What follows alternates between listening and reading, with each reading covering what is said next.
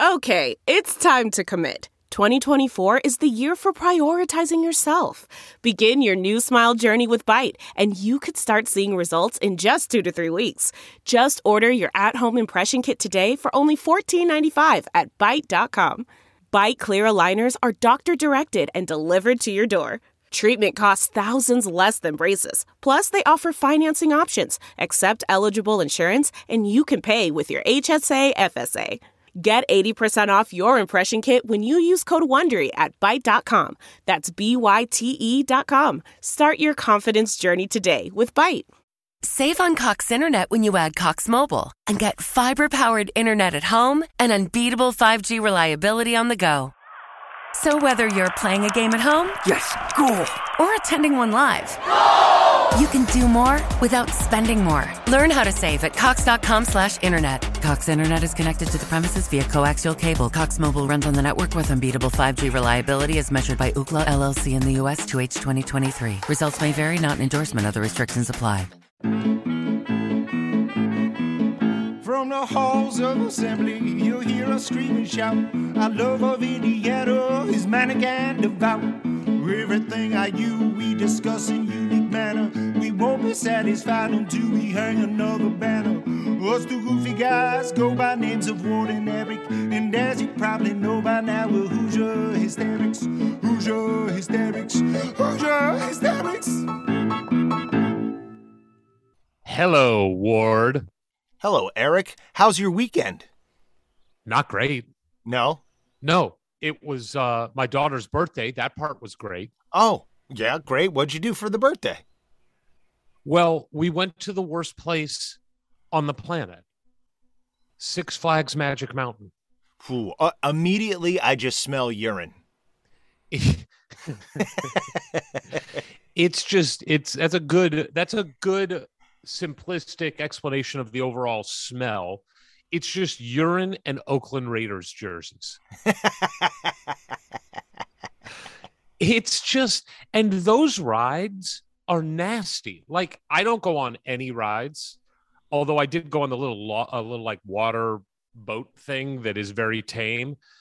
And then they convinced me to go on something called the gold rusher which made me dry heave for 30 minutes Are you not are you not good with like roller coasters and stuff like that?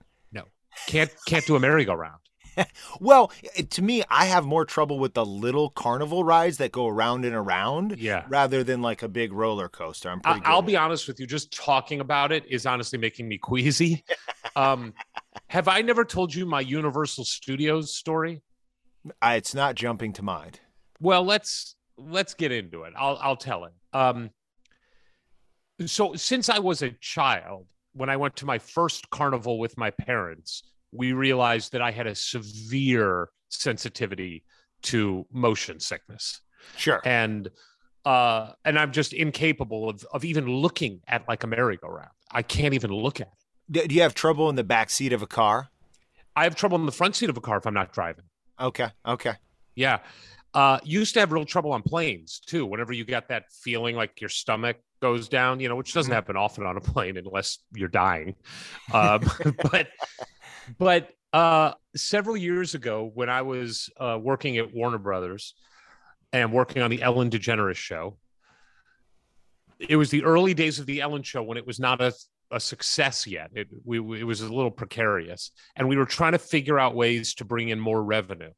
And so one of the ways was doing product integrations and we were part of the NBC Universal family and we thought what about pitching NBC Universal on Ellen going down to Universal Studios in Florida and shooting a week of shows down there. The truth is Ellen didn't want to do it. She had no interest in doing it. But we thought maybe there would be some money involved and get us some promotion and Universal was all about it. Okay. But Ellen was not all about it. Mhm. So Universal was like, we're going to convince you guys how great this is. It's going to be great content. Come on down.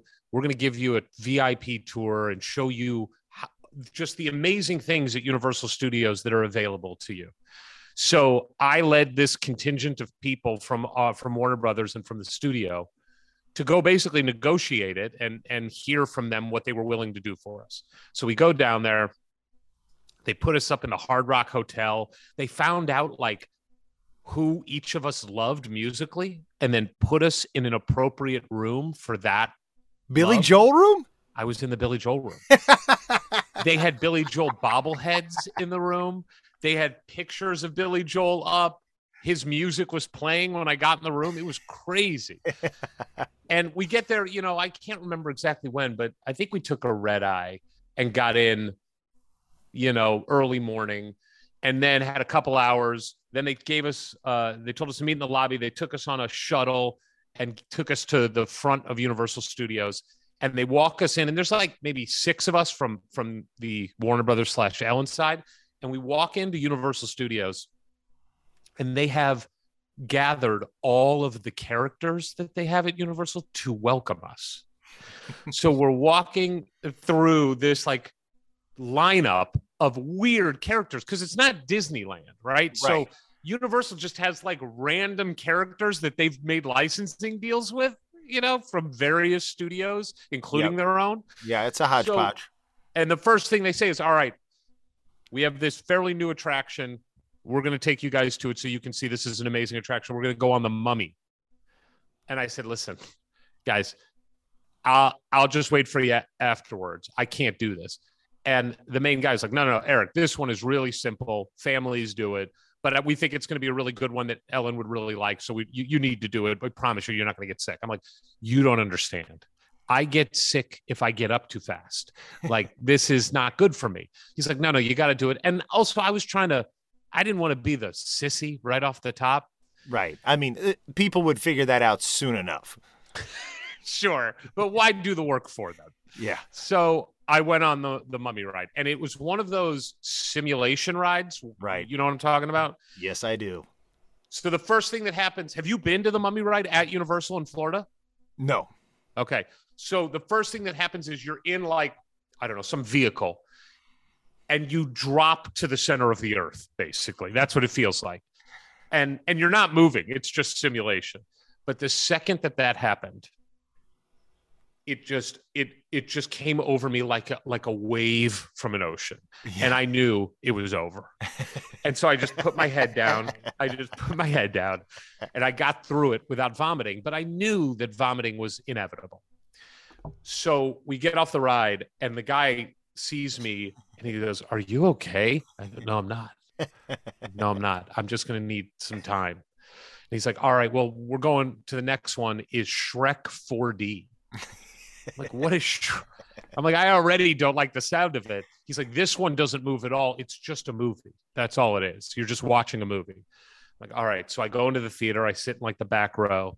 And the first thing that happens in Shrek 4D is the Shrek version of Tinkerbell like flies out like right in front of your face. Mhm. And I just remember being totally queasy and nauseous.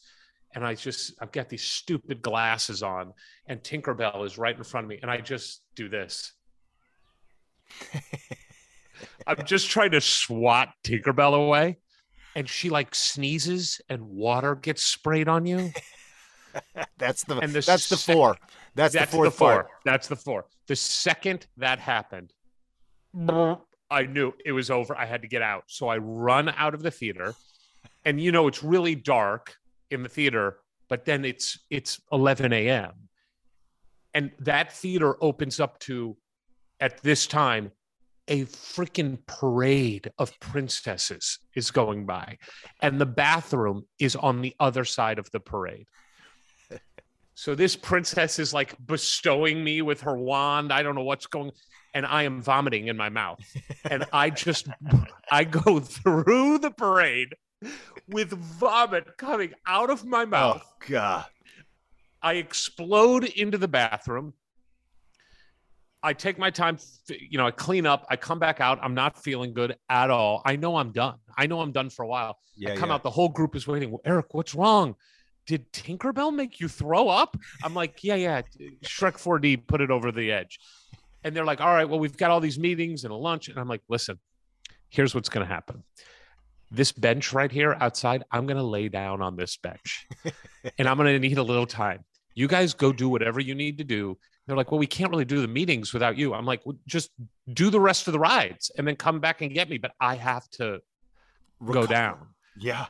So I lay down on the bench probably around noon, 11:45 noon. They come back and wake me up at three o'clock. I was just like a homeless guy sleeping. I'm wearing like a button down and a tie. It looked and like I am just sleeping on a bench outside outside Shrek 4D. All the meetings didn't happen. Not, nothing happened. I mean, it was, and it just became. By the time I got back to LA, I mean, everybody. It, it seemed in the whole studio knew that I had just embarrassed myself by vomiting like on princesses at Universal Studios. So, no ward, I don't do well on rides. at all. Got it. Got it. So you did a lot of watching and waiting at Six Flags for the birthday. Exactly. That's Yeah. all I did. That's Yeah. all I did. It was, but the good news is it wasn't too hot. But I did think to myself, those rides, like I would just watch people exiting the rides, and I would say two out of five people were crying. Wow. Like that's they these rides just kill you. Stella got like a concussion on one. I mean, like they these rides are brutal. Are you a ride guy? I am. The one, well, you know what? It's like, it's sometimes. It's a sometimes. A straight up big, cool roller coaster, yes. The ones where it's more three dimensional and like they're shaking your seat while the s- screen flies by you, no. I remember going to the one and only Kings Island in Cincinnati, and we did the Beast, we did the Vortex, we did uh I forget what the stand-up one is. I think it's like the Serpent or the oh the King Cobra, right? Did all of those. And I mean I could feel like a little nudge, a little woozy, but the the fun far outweighed the the price I paid. But then there's this one that's just like a, a, dome, right? It's just a dome right on the ground, and you go in, and everybody sits on the floor in this dome, and then the whole dome is like this all encompassing screen, and then they take you on uh, on a roller coaster much like the 3 or 4 I just did with no problem but because it's it's just fucking with your mind it's just Yes. not real it's not natural my body gets so confused that that was one where I got so nauseous midway through I couldn't even stand up and walk out Yeah. I had to crawl on all fours and Yeah. just like again like kind of burst out into the daylight which is then blinding you Did you And- vomit? Uh, I did not puke. I held, but it was like there were some dry heaves there. That's the closest I've come. Most recently, we did California Adventure, the Avengers ride, and that one's pretty rough because it's. Uh, it used to be the the the terror drop or whatever, the Tower of Terror. Oh, So yeah, yeah, All you're doing is they're just That's- jumping you up and down. not- the and human it body isn't meant to do that. yeah. And so, but I kind of knew I'm like, I'm definitely too old for this. This isn't going to go well, but my, my son loves it and my daughter's terrified by it and my wife's about like me. So we're all going to do it together and, and just sort of accept the idea that I'm going to be scared and sick all at the same time and try to enjoy that. And that's really what happened because I'm just sitting here trying like not to pass out, having a cold sweat, getting nauseous, but then just looking at my son having the time of his life. And I'm like, this is totally mm, worth it. It's not. It's not worth it. It's not worth it. I hate them. I think they're evil. I'll tell you this. I'll tell you this. And I've never been able to really take advantage of this except one time under different circumstances. The one thing that gets rid of that awful nauseous feeling like that is a hit of marijuana. Oh Jesus! I mean, good lord. It's it's true. Nothing else in the world. Like maybe there's some suppository you can shove up your butt that helps like after a half hour because that like that can help you with nausea. But the only thing that instantly cures that, just a quick little hit. Well, there's your public service announcement for marijuana on Hoosier Hysterics. Um, Make it legal, man. yeah. So it was Stella's birthday. She was happy, but I remember leaving it thinking, even if Six Flags Over Magic Mountain wanted to be a sponsor of the Hoosier Hysterics podcast, I would not take their money. That's where I draw the line. Great. That's where I draw the line. But where I don't draw the line is when we are proud to be. Powered by. Yes. I mean, come on. CommunityCars.com Sponsor of the pod, Hoosier Hysterics CommunityCars.com Hoosier Legends talk with Walt and Eric. Well, you you kind of staggered your way up to it. I'm like, is there Oh, something no. more? I was smooth. I was smooth about it. Mm, mm, Seamless. Mm, mm. All right. Well, look, the, the the music has probably faded away completely by now, so we can get into it. We can talk about how we have never, ever, ever, ever gotten nauseous in a community car's car. No, you won't. You won't. They they do. They must put marijuana, just smoke, in the car to help you out. CommunityCars.com.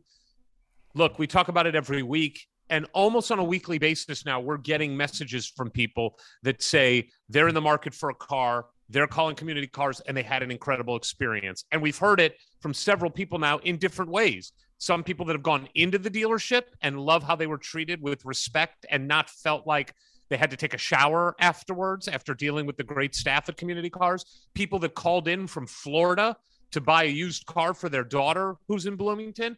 People that called in, like a goon from Long Island, who called in and bought his car and specced it out the way that he wanted to, and it's going to be delivered to him. Any way you want to buy a car, communitycars.com. Oh yeah, we should just do that now instead of the whole straight no chaser thing. I'm just waiting for you to weigh in now and see if and see if you want to have No, a I think you, after I think you week. nailed it. I think you said everything. I think we can get out now uh, with no further incident. All right, so let's hit what's going on in the world of IU sports. I think that some, you know, it's a slow time. Obviously, recruiting is is picking up. We've got AAU circuit on the basketball side. There was the great event at Huber Farms down down in southern Indiana, where Coach Woody and Coach Tom Allen were, and Scott Dolson was. Uh, some headlines that I would point out that came out of that. Number one is Scott Dolson spoke, and one of the things Scott Dolson spoke about to that group of people, which was about a thousand strong, Mm-hmm. was the importance of NIL. Oh and yeah. he did specifically call out our Hoosier Hysterics NIL collective, called out Hoosiers for Good as well, but talked to that group about how important NIL is for Indiana University's athletic success. Straight from the top, people. You're not hearing it from us. You're hearing it from Scott Dolson. This is no longer an outlier. This is no this is not a thing that like some shady sketchy people do. No, this has the full-throated support of the IU athletic department. It's why we started it at the beginning because we knew that it was going to be important for IU's athletic success. HHNIL.com, you can go on and make any contribution you want. If you want to do a dollar, go ahead and do a dollar. And if you want to do $10,000, do it. If you want to sign up for a monthly recurring, which a lot of people have done, 10 bucks, 25 bucks a month, 50 bucks a month. It is a huge help. And again, every penny that goes to hhnil.com goes to NIL deals with IU student athletes. We are primarily focused on IU basketball. We will make some football deals. We will make some IU women's basketball deals. We will be opportunistic on those things, but our goal is to get IU basketball back to the top of the mountain, and NIL is going to be a reason that it does return there. So we need to compete in that landscape. We we thank everybody who has contributed so far, but we're just in the beginning you know moments of this battle and we need to, to continue to wage this war weekly uh until it changes and it doesn't seem like it's going to change anytime soon No, no. And it is, it's really about sustainability because you may have a few other universities that have just some fat cats that are just like, look, we'll take care of this for the next 10 years. Don't even worry about it. Uh, maybe we'll get into that situation. That would be a great situation to be in. But as it is now, we need as many people as humanly possible making those contributions as often as possible in whatever amount they can do. And the monthly ones are great because then we kind of know what our, our operating budget is at a minimum um, from month to month and going forward. And then, you know, it's just when when we're looking at uh, let's say all these recruits, and I think we kind of get into that next about how good a job this staff is doing at ide- identifying talent, maybe even before the rest of the country is. Um, those those guys have to be hearing from our current roster that they're being taken care of year after year. Not just, oh yeah, last year was good, this year not so much. It's like we we have to build on what we did last year. And as other universities and boosters figure out how to do this and maximize their contributions, this is going to be just as competitive as what's going on on the field. Totally, totally agree. Uh, other comments at Huber Farms that that were uh, compelling. Woody talked a lot about opponents in the future. Mm-hmm. Talked about, you know, that he's been talking to Kenny Payne about getting the Louisville series going. Talked about wanting to bring the Kentucky series back, which seems more challenging because Calipari's a bitch and doesn't want to play us. I mean, that's what it is right now. And the truth is, where his program is, he doesn't need the game. And and so, you know, I think that one's going to get harder to get together. But you know, there was recent news that in 2023 24, we're going to be playing in New York alongside Texas and UConn. And there was one other that I'm forgetting who was in that group. Do you remember? Texas, UConn. Eh, was it Alabama? I don't remember to be honest with you, but a good field, another good field, another yeah. marquee game in a marquee venue in a marquee city that'll be a nationally televised game. Those are huge. I mean, those are just absolutely huge for, you know, cool. I, have used this to phrase be cool. before to be cool and to be nationally relevant. To yeah. you know, you dress for the job you want, mm-hmm. and we want to be in the conversation with Duke, Kentucky, Kansas, North Carolina, Villanova, UCLA. You know, we want to be in that conversation. Well, to be in that conversation, you got to play these big boy games. Michigan State has owned it from the Big Ten's perspective for the last 15 years. They play in these big time games, and yep. they are the national program, and yep. they've had success. So, uh, although it's funny, is I don't think they've had much success in those games. Well, like they they tend not to do so well at the beginning of the year. And here's the thing, and we saw it last year in terms of our, our team growing. And what you really hope is that you have a coach where you see the team get better throughout the season. And that is classic Izzo. And I think it's like, yeah, jump into the fire go toe to toe with the best in the country right out of the gate. And then both you and the players know how far you have to go until March to be really ready to compete in those games. And for Woody, I think, you know, he's got that swag and he knows it's it's cool to play in these big national games, but there's a very practical side of like, well, if we and we all really want to be going past past the second weekend of the tournament. And that's where you get into these big time programs. So go play Arizona on a neutral court. Go, I mean, go, like really go go test yourself at Kansas and then one you'll be more battle ready for for Big 10 and I think you're going to do better there because of that and then you'll you'll uh, kind of have everything lined up for a March run because you won't be surprised by how these teams play in a different style or just are at or just the level. level of talent. Yeah, just the athleticism the that they you don't see in the Big Ten. Uh, by the way, ACC Big Ten Challenge is happening. That's a guarantee. So we know we're going to get a pretty good opponent there. And there's a lot of buzz that it could be North Carolina. And that should be in Bloomington because we've been on the road the last two years. That one, I think they've been told it will be in Bloomington. Yep. And then I'm told the Gavitt games is going to happen. We could play Villanova. I mean, like there's a real chance, but even if it's not Villanova, Big East has some good basketball teams. That's four. If it's Villanova, it's a national, re- nationally relevant game. But even if it's not, like if it's like Creighton or something, it's still a good game. You know, that's a, a is Creighton in the Big East? Yeah, yeah. Um, so it's four big time non conference games out of what thirteen. You know, so that's awesome. Mm-hmm. I mean, that is really awesome. So the the non-conference season is going to be so much fun because like almost every week we're going to have something to look forward to, you know, as as far as like a marquee game. So really excited about that. Um, we're one we're one week closer, Ward. I mean, just in a few days now, once this comes out, to the freshman reporting and June practices getting started, which is exciting as hell. Well, and I mean, I guess we could say that there's been a little bit of excitement added to the program after Trayce came on the show. Yes. You know, like if for I, our reaction was much the same as the listeners, uh, which is just like, holy shit, this guy this guy is is ready to put it all on his shoulders and take them all to the next level.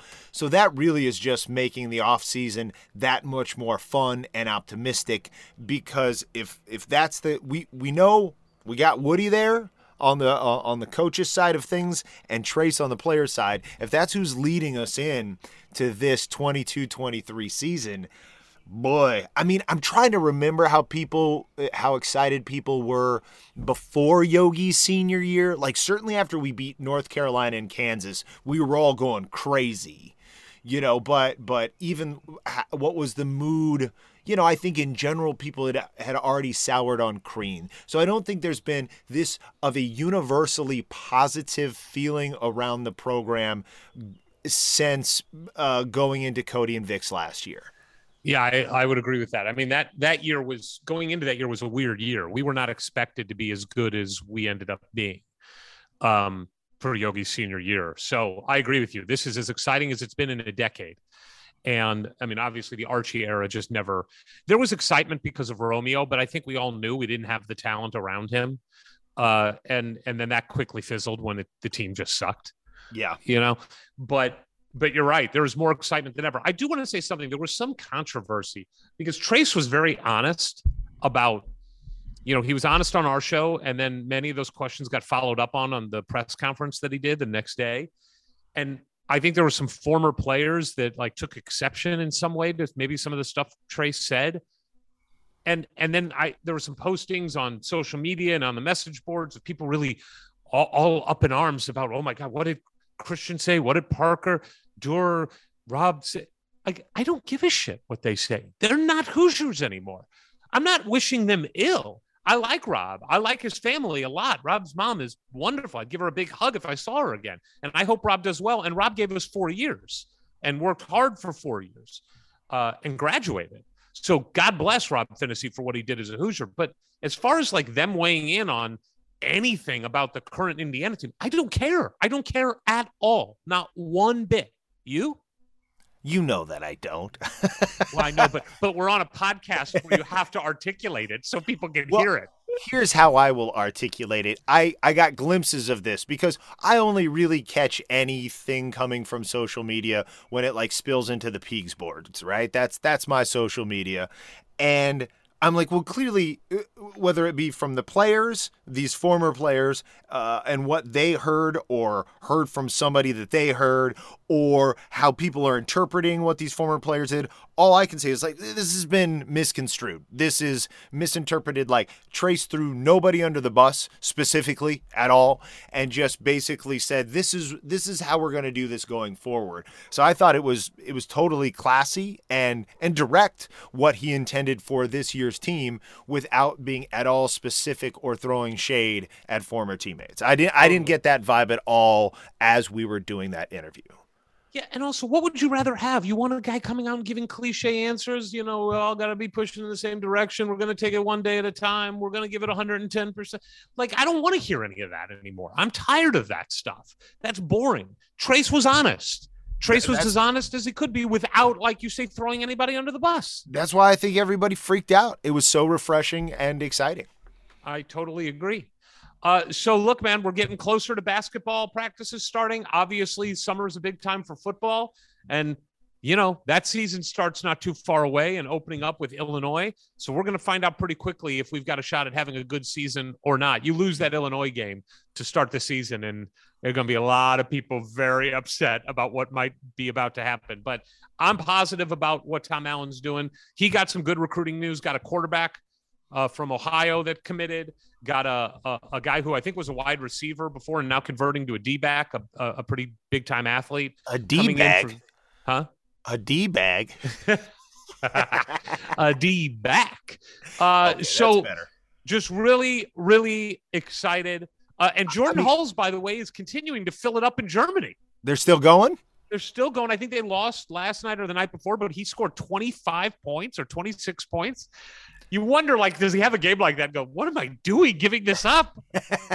He's going out on top, baby, going out on top. And and look, uh, we're going into a game seven for Vic and the Miami Heat, thanks in large part to Jimmy Butler. But Vic is really doing his thing. Love to see him get in the finals. Um, but honestly, you know, I I, I do want to touch on the whole Xavier Booker leap in the rankings. And sure. and look, there's a negative aspect to that of we should have been more on this guy from day one. Our head coach should have been on the sidelines a lot or not, more often. Or, or not. Or not. Or, or not, not, right? Because yeah, no, like I'm the first to make that argument. where it'll be like less is more. Come in, be the cool guy who closes. You know, make the girl more interested in you because you're not acting that interested in her. Well, I was I was going the other way. I was saying like maybe he's not the number four player in the country. I mean, Oh. Khristian Lander was a five star best point guard in the country and was a total bomb. So, like, so uh, many coaches have told me this that in recruiting in college basketball, you don't lose because of the guy you didn't get. You lose because you got the wrong guy. Mm, mm. So it's not about the guys you miss. It's about the guys you do get and don't bet wrong. Like, you know, if you get somebody who is bad attitude or doesn't have the right motor or is in it for the wrong reasons, that hurts you a hell of a lot more, even if they're super talented, than the guy you didn't get because that guy can't hurt you. Right. So, Yep. I, I mean, Okay. some people would say, well, if he goes to Michigan State, he can hurt you. Yeah, he hurts you for a couple games a year, maybe, you know, but we just don't know. But, but to your point, it, it is an odd story. The story of Xavier Booker's recruitment is odd, to say the least. Well, and that's one specific one, and it's in our backyard, and that's always going to get more scrutinized because of the locality.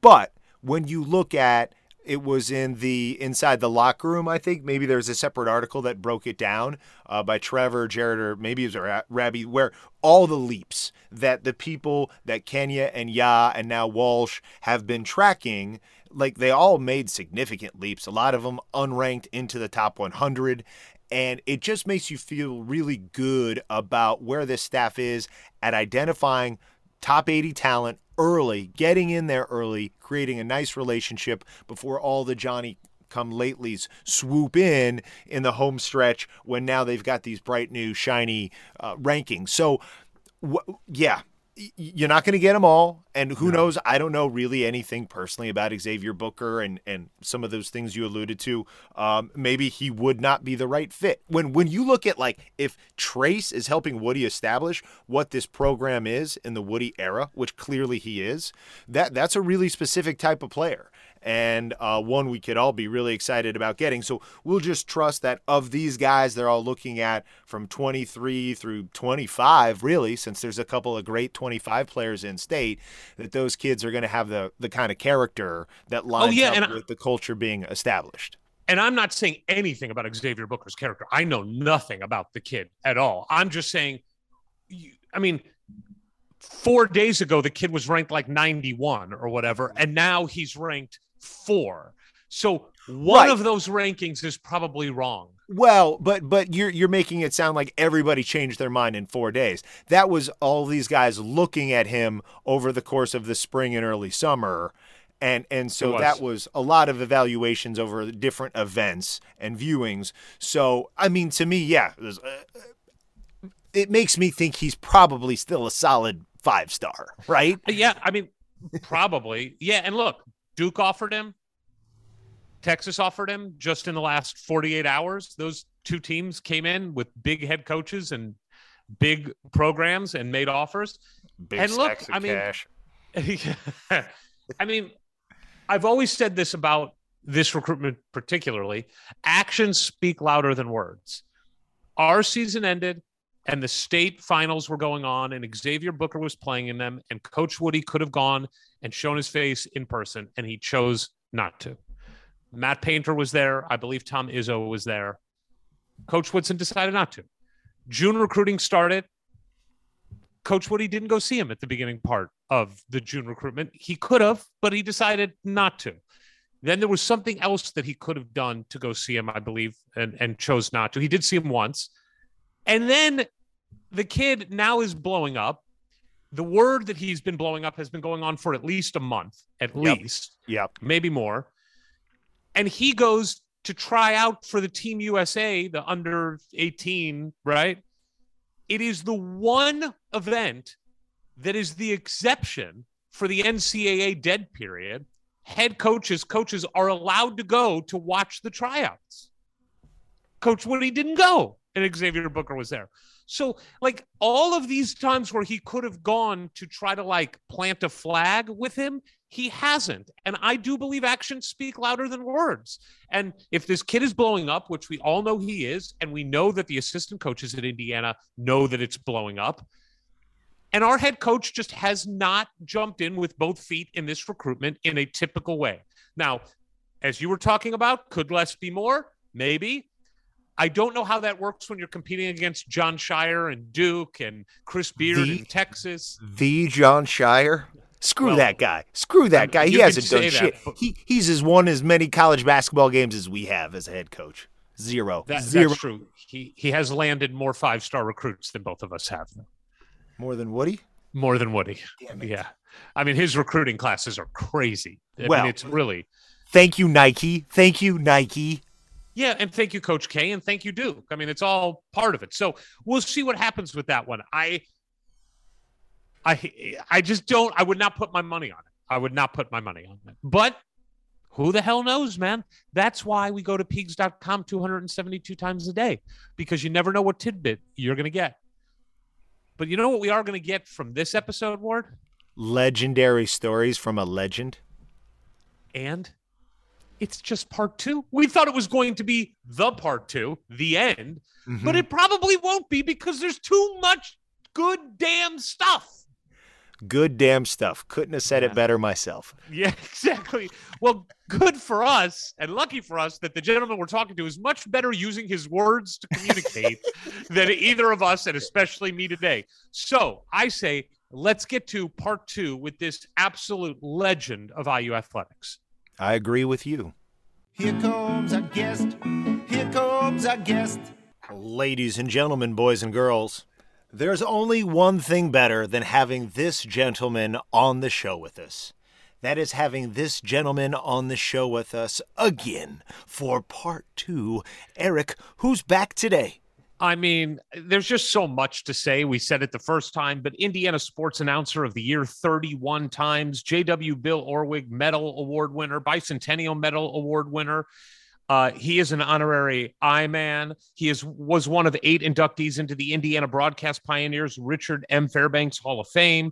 The Indiana Sports Writers and Sportscasters Association inducted this gentleman into the Hall of Fame in 2004. Quite simply, he is the soundtrack of Indiana athletics, specifically Indiana basketball and football, for the last forever. That's how we say it. He is a true legend, and we are so happy and surprised he decided to come back for a second go round with us. Please welcome the legendary Don Fischer. Thank you, guys. Appreciate it. Uh, just so you know, uh, if my wife heard any of that, she's rolling her eyes right now. well, Fisch, and we are going to call you Fisch because we clarified that last time that we're all friends now, so we get to do that. Before we pick up where we left off last time, I when we talked to you last, it was mid-February, about the third week of February, and let's be honest, the Indiana basketball season wasn't looking that great. And then something special happened at the end of that year with a really nice run in the Big Ten tournament. Got us to the first NCAA tournament in six seasons where we won a game in Dayton. And I thought it would just make sense to pick your brain on what did you see at the end of this year and what is the mood that you feel around the program? You've been through this a few times with new regimes, unfortunately. Um, so let's just start with what did what did you see as the season kind of hit that hit that moment at the end of the year that led to a crescendo? Well, I was very impressed with what Mike did throughout the season. Uh, Mike Woodson, of course, I'm talking of, Indiana's basketball coach. Uh, you know, was a rookie coach, a guy that came from the NBA, uh, not a lot of background at the college level other than his playing experience and and being around some college players as an NBA coach. Um, you, you, just quite question how things were going to play out. Um, but as we all know, and the thing that I think all of us revere the most is a team getting better as the year goes along. Uh, this team kind of fluctuated between a step forward and a step back, or one forward and two steps back occasionally um, through the year. But you could always see that there was some progress being made. And I think these kids really bought into Woody's message and, and what he was trying to preach and teach.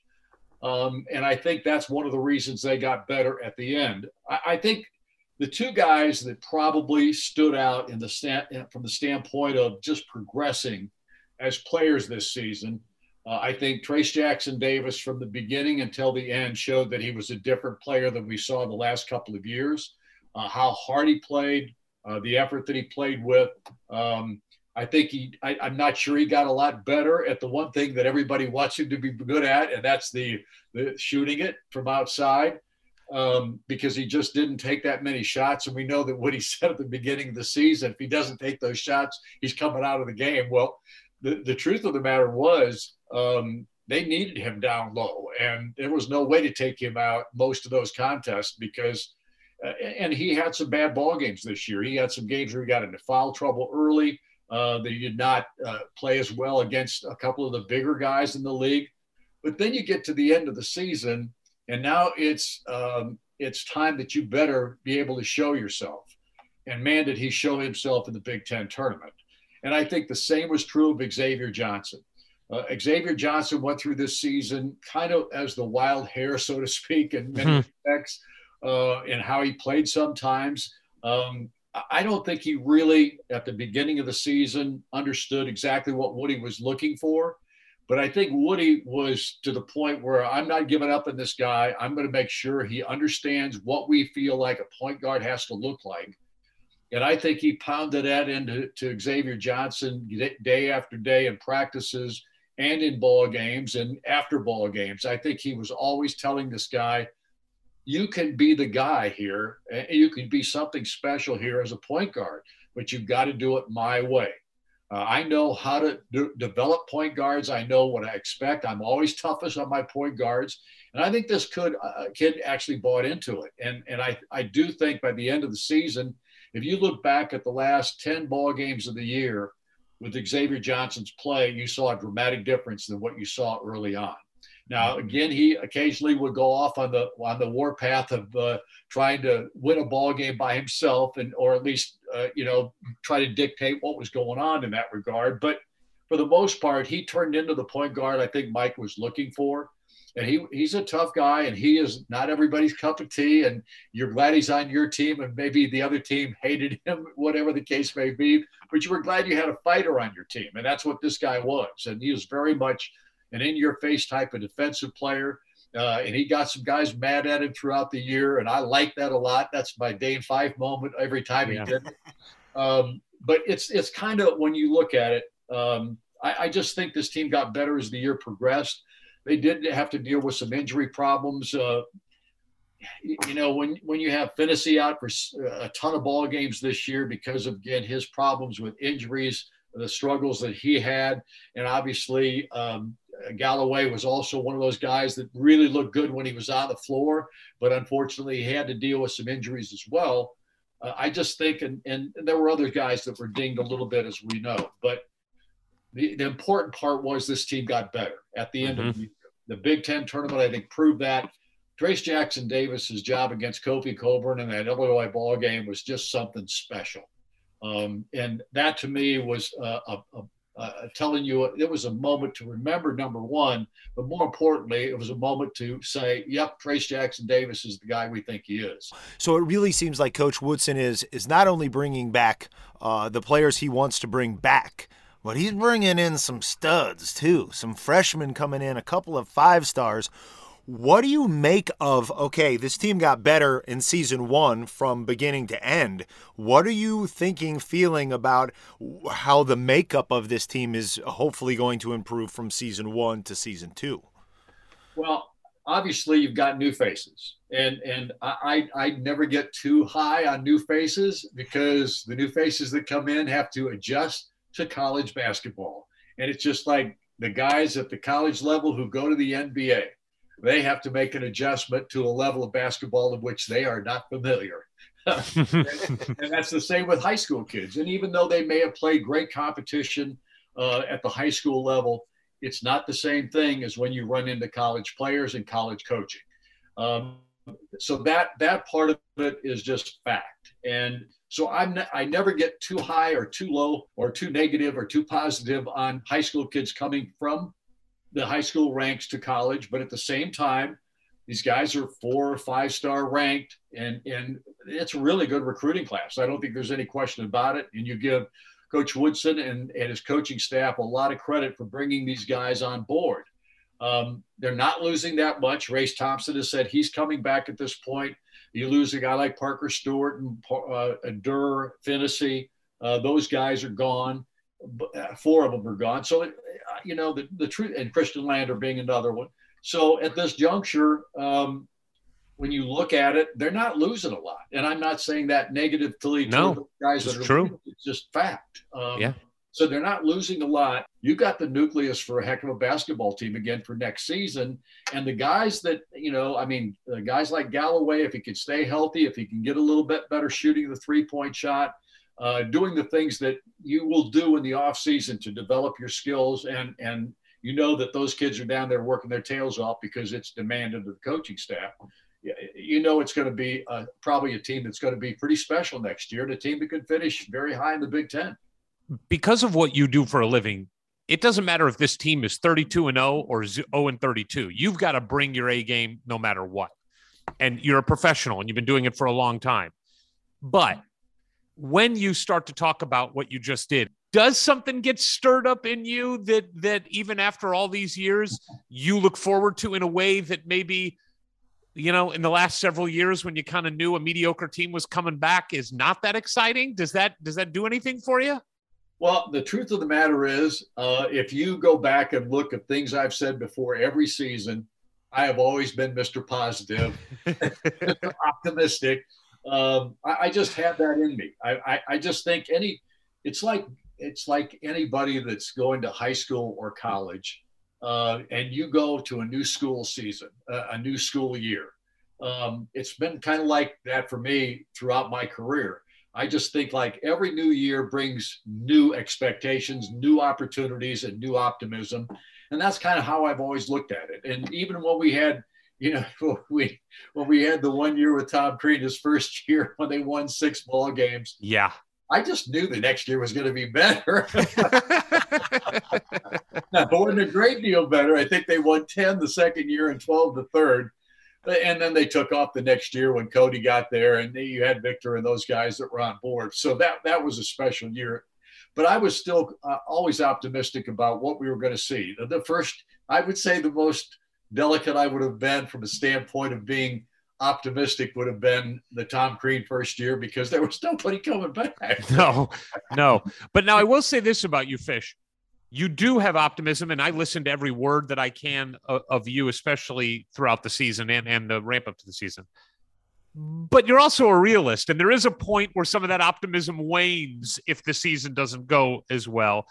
Uh, has that ha, have you gotten less patient as time has gone on? Like, do you does your optimism not carry as much uh, distance as it used to? I think you guys need to interview my wife. Uh, you, you, get much better answers from her about those kinds of things. But yeah, as the years have gone on, especially when it comes to football in Indiana, oh yeah, the patience is very short-sighted and and and short-lived, so to speak, because we've just seen so many things negatively about Indiana football over the years. I, am talking about winning and losing now. I'm not talking sure. about all the other stuff. I'm really talking about just the winning and losing aspect of it. And there has been no greater, uh, lesser optimistic performance than you've ever seen than this Indiana football team was a year ago. And I don't want to go to football just yet. Unless yeah, sure. But the, the fact of the matter is, I have less patience than I used to. Um, I, it, just because the expectations of Indiana fans is not a great deal different than what my expectations are. I mean, right. always every year you think this is going to be a good basketball team or this is going to be a good football team. And so you go into it with that mindset, but it doesn't take much, especially in football, to have it go away quickly because we've seen in the past, those expectations oftentimes are not met in any way, shape, or form. In fact, it's complete opposite of what you expect. Well, I think as we hopefully are going into another golden era of Indiana basketball, that's what we all fully expect with Coach Woodson. We're on our way. Um, last time we did leave off uh, where you are about to get into like the golden era of maybe the greatest back-to-back seasons in college basketball history. Now, how you start off early in your career with a couple of seasons like that and still get yourself excited for any season that comes after that, I don't know how. Um, but I do wonder as as both you and Coach Knight are settling into your new roles in Bloomington, you know, early mid seventies, when did you get a sense? Uh, and maybe it wasn't until the 75 season was rolling that you were now witnessing all time greatness on the floor and on the bench for Indiana University. Well, it really was a 31 and 1 75 season um, that, that you really felt that. But even the year before, my first year there, the 73 74 campaign, I thought that was a pretty good basketball team. And they, they tied for the Big Ten championship that year. Um, and they were coming off a year in which they went to the Final Four. Right. Uh, got beat by UCLA, if you remember. Steve Downing, the bad call, bad call, bad call. Exactly. so the refs so, have been screwing us for decades. Fish. I try not to. I try not to disparage the officials too much, but right, you aren't wrong. Uh, but but the truth of the matter is, I, I, thought that that that my first year there, and you got to understand, um, I hadn't seen this level of college basketball uh, right. prior to coming to Indiana. I mean, I watched some on television, like everybody. I watched UCLA. In fact, I went to uh, Chicago in 1965 and saw a triple header and Lou Alcindor was a freshman that year. Wow. they played at Chicago Stadium, and I saw three ball games that day. But my friends and I drove from Mendota, Illinois, which is my hometown, or at least the town I was born in, uh, we which was 100 miles west of Chicago. We drove from Mendota in a uh, after a unbelievable snowstorm. I had a 1965 rear-engine Corvair. oh, wait! What? My dad had a Corvair. Corvair, if you dare. 65 yeah. Corvair, and it was it was evening orchid color. Unbelievable, just gorgeous. Yes, chick, chick magnet. Yes. Until they saw me in the car, and then it was. Did that uh, car even have seatbelts? Like those uh, old Corvairs, oh, those were no. not safe cars. Seatbelts? What were those back in the day? So at any rate, we, we literally drove to Chicago, saw the triple header, and went in, got snuck in a side door, um, uh, and got to the locker room area where the teams came in, or the area where the teams came in. And I was standing right next to the door when Alcindor walked through it, and I was going like this, and then I was going like this. I could not believe. I'd never seen a human being that tall in my life. And he, what was he, seven three, seven four, whatever he was. Yeah, unbelievable. And and but but that was my first experience with college basketball as far as seeing something of that spectacular. But when I got to IU, that team that first year was special to me.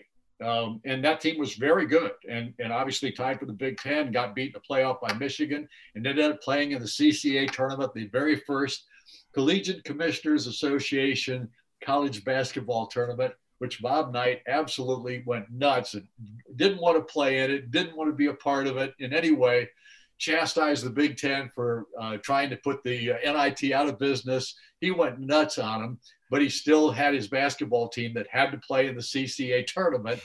so they went and played in it, and he was ticked about it but they won the daggone tournament. They went to St. Louis and beat Southern Cal in the championship ball game, and he got tossed in the first 10 minutes of the game. the, I, I heard a rumor that he dragged the trophy off the court at the end of the game. Is that true? I, I, I can't answer that question. I don't know if it's true or not, but I can tell you this you know, coaches get kicked out of a game. They're not supposed to be, uh, you know, inside the facility where the game is being played. He went up in the stands and sat for the rest of the ball game. he was just he was a rebel with a cause, obviously. I I I'm sure you've heard this, but uh, Laskowski told us a story about that CCAT tournament that coach clearly didn't want to play in it and made it clear he didn't want to play in it, but then was told by his bosses, "Oh, you're playing in that tournament." And so coach to save face came to the team and said, I'm going to let you all decide. You vote. Do you want to play in the tournament or not? And they all voted. They wrote a secret ballot. And Laz wrote no. And and all of the people that he talked to wrote no. And they put it in. And then coach counted up the secret ballots and goes, All right, you guys decided we're playing. Laz said he couldn't find one player on the team who voted to play in the tournament. you know, coach would do ever whatever he had to do to make sure that it wasn't going to be on him. It was not going Right. to be. And and and the truth of the matter is, I believe that story 100 percent because yeah. exactly how he was how he was thinking. Exactly. So I, I do want to talk. I want to talk a little bit more about Coach Knight, but I want to talk about those players because you had some special players that that you came in with. I mean, Quinn Buckner, obviously, uh, not many more special than Quinn on the court as far as leadership. But but you know, you then came in with Scott May, who had some academic troubles at the beginning of his career, and then Bobby Wilkerson, and the, I mean, just this this amazing group of players. Were you able to get to know those guys in those first few years, or did you keep arm's distance from the players back then? it, you know, back in the day, I didn't go to I didn't go to a lot of practices because Coach Knight was, if you know what I mean, he was he was difficult to um, discern that he was in your ballpark a little bit. Uh, I, I'm not, I, I think I could put that pretty delicately, but at Yes. the same time, it, it wasn't. Uh, I, I didn't go to a lot of practice. I, in fact, I think I only saw one practice that year wow. because I, I worked in Indianapolis. I was at WIRE. That was the uh, station that had uh, gotten the broadcast rights for IU, and that's why I was hired at that radio station to be the play-by-play voice of Indiana in '73 and '73, '74. And, and so, at any rate, um, I didn't go to the because I had other duties as the sports director at the radio station. I didn't have a lot of time to go to practices. And so basically, I would see them at walkthroughs or something like that, you know, leading up to a ball game, because that's normally when I, uh, after they got through with their walkthrough, they'd go in and eat. And I usually got Knight at that period of time, about three hours, three and a half hours before tip off.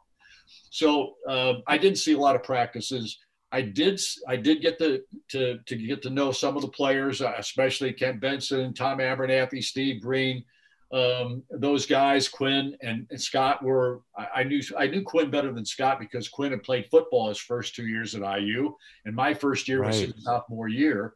So I, I think I interviewed him once as a football player and I interviewed him two or three times as a basketball player that first season. So, um, so you got to know him a little bit. Uh, it, it wasn't quite like it is now. And, and, and the truth about now is the last couple, two or three years, I haven't been around these players a lot at all because of COVID. COVID, right? And, um, for those who don't know, I never got a vaccination. I didn't want to get vaccinated. I don't believe in vaccinations. I don't believe in a lot of the stuff that we were told. And it's come all to uh, basically come out and said, this is the way it is, boys and girls. It's not quite like we said it was initially because they've changed their mind and all these kinds of things for uh, about a million times. Anyway, long story short, I did not get vaccinated. There have been times this year and last when I was not allowed to travel with the team. So I Mm. haven't been around these players as much as I have been in the past. Um, but you know what? I've never, aside from a couple of different teams, I've never gotten that close to any of these teams or the players on these teams. Now you know them. You know when you get to know them after they're done playing Right. because Sure. they come to things and then they see you because you've interviewed them and that kind of thing. It's good to see you, that kind of stuff. And then you really you, you develop a relationship with a lot of them. So that to me, and, and really that's from a play-by-play standpoint, you want to be as objective as you can. Sure. Therefore, if you get too close, you know, your probably objectivity is down the tubes a little bit because, and I will tell you that my objectivity about Randy Wittman is the worst you've ever seen because I love that guy. I, I do. Wow. I mean, the first, I'll tell you the story. My, my wife and I and our children moved to Indianapolis in 73. And we were on the west side. We had an apartment at West Park Townhouses on West 10th Street, next almost right next to Ben Davis High School. I don't know if they're even still there anymore. um, they probably are. At any rate, um, we went to a church there, our Shepherd Lutheran Church. My brother is a Lutheran pastor. My twin brother is a Lutheran pastor and has been his entire career. He just retired a few years ago. At any rate, long story short, we went to this Lutheran church. Well, who do, the first people that greet us there when we walk in the church the first or second time, Bob and Shirley Wittman, Hmm. Randy's parents. Yeah. And then I got to meet, and and they invited us to do all kinds of things, uh, you know, go to dinners and that kind of stuff. Um, and and we got to play on the church softball team. And Randy was like ten, I think, ten or eleven years old at that time. And he was a heck of a softball player too. And so we actually played softball. I asked him, I, I just recently asked him this question because he was a consultant with Mike throughout the Yeah. season, and I got to see quite a bit.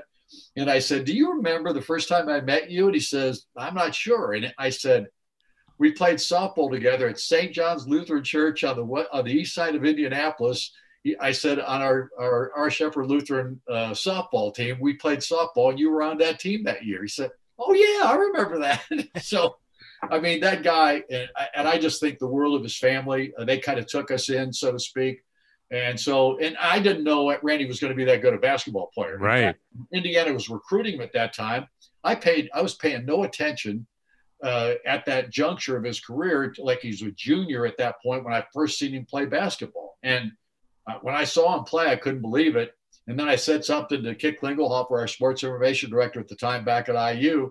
I said, Have you ever seen the Wittman kid play for Ben Davis? He said, I know all about him. Our coaches are after him big time. I said, All right, I like that. Oh, that's great. I said, I don't have to go in there and tell coach that he's making a mistake if he's not recruiting him.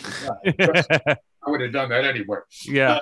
at any rate, um, the Wittmans, and that's the one guy I'm not very objective about. All right. Fair enough. So If let's. look at him.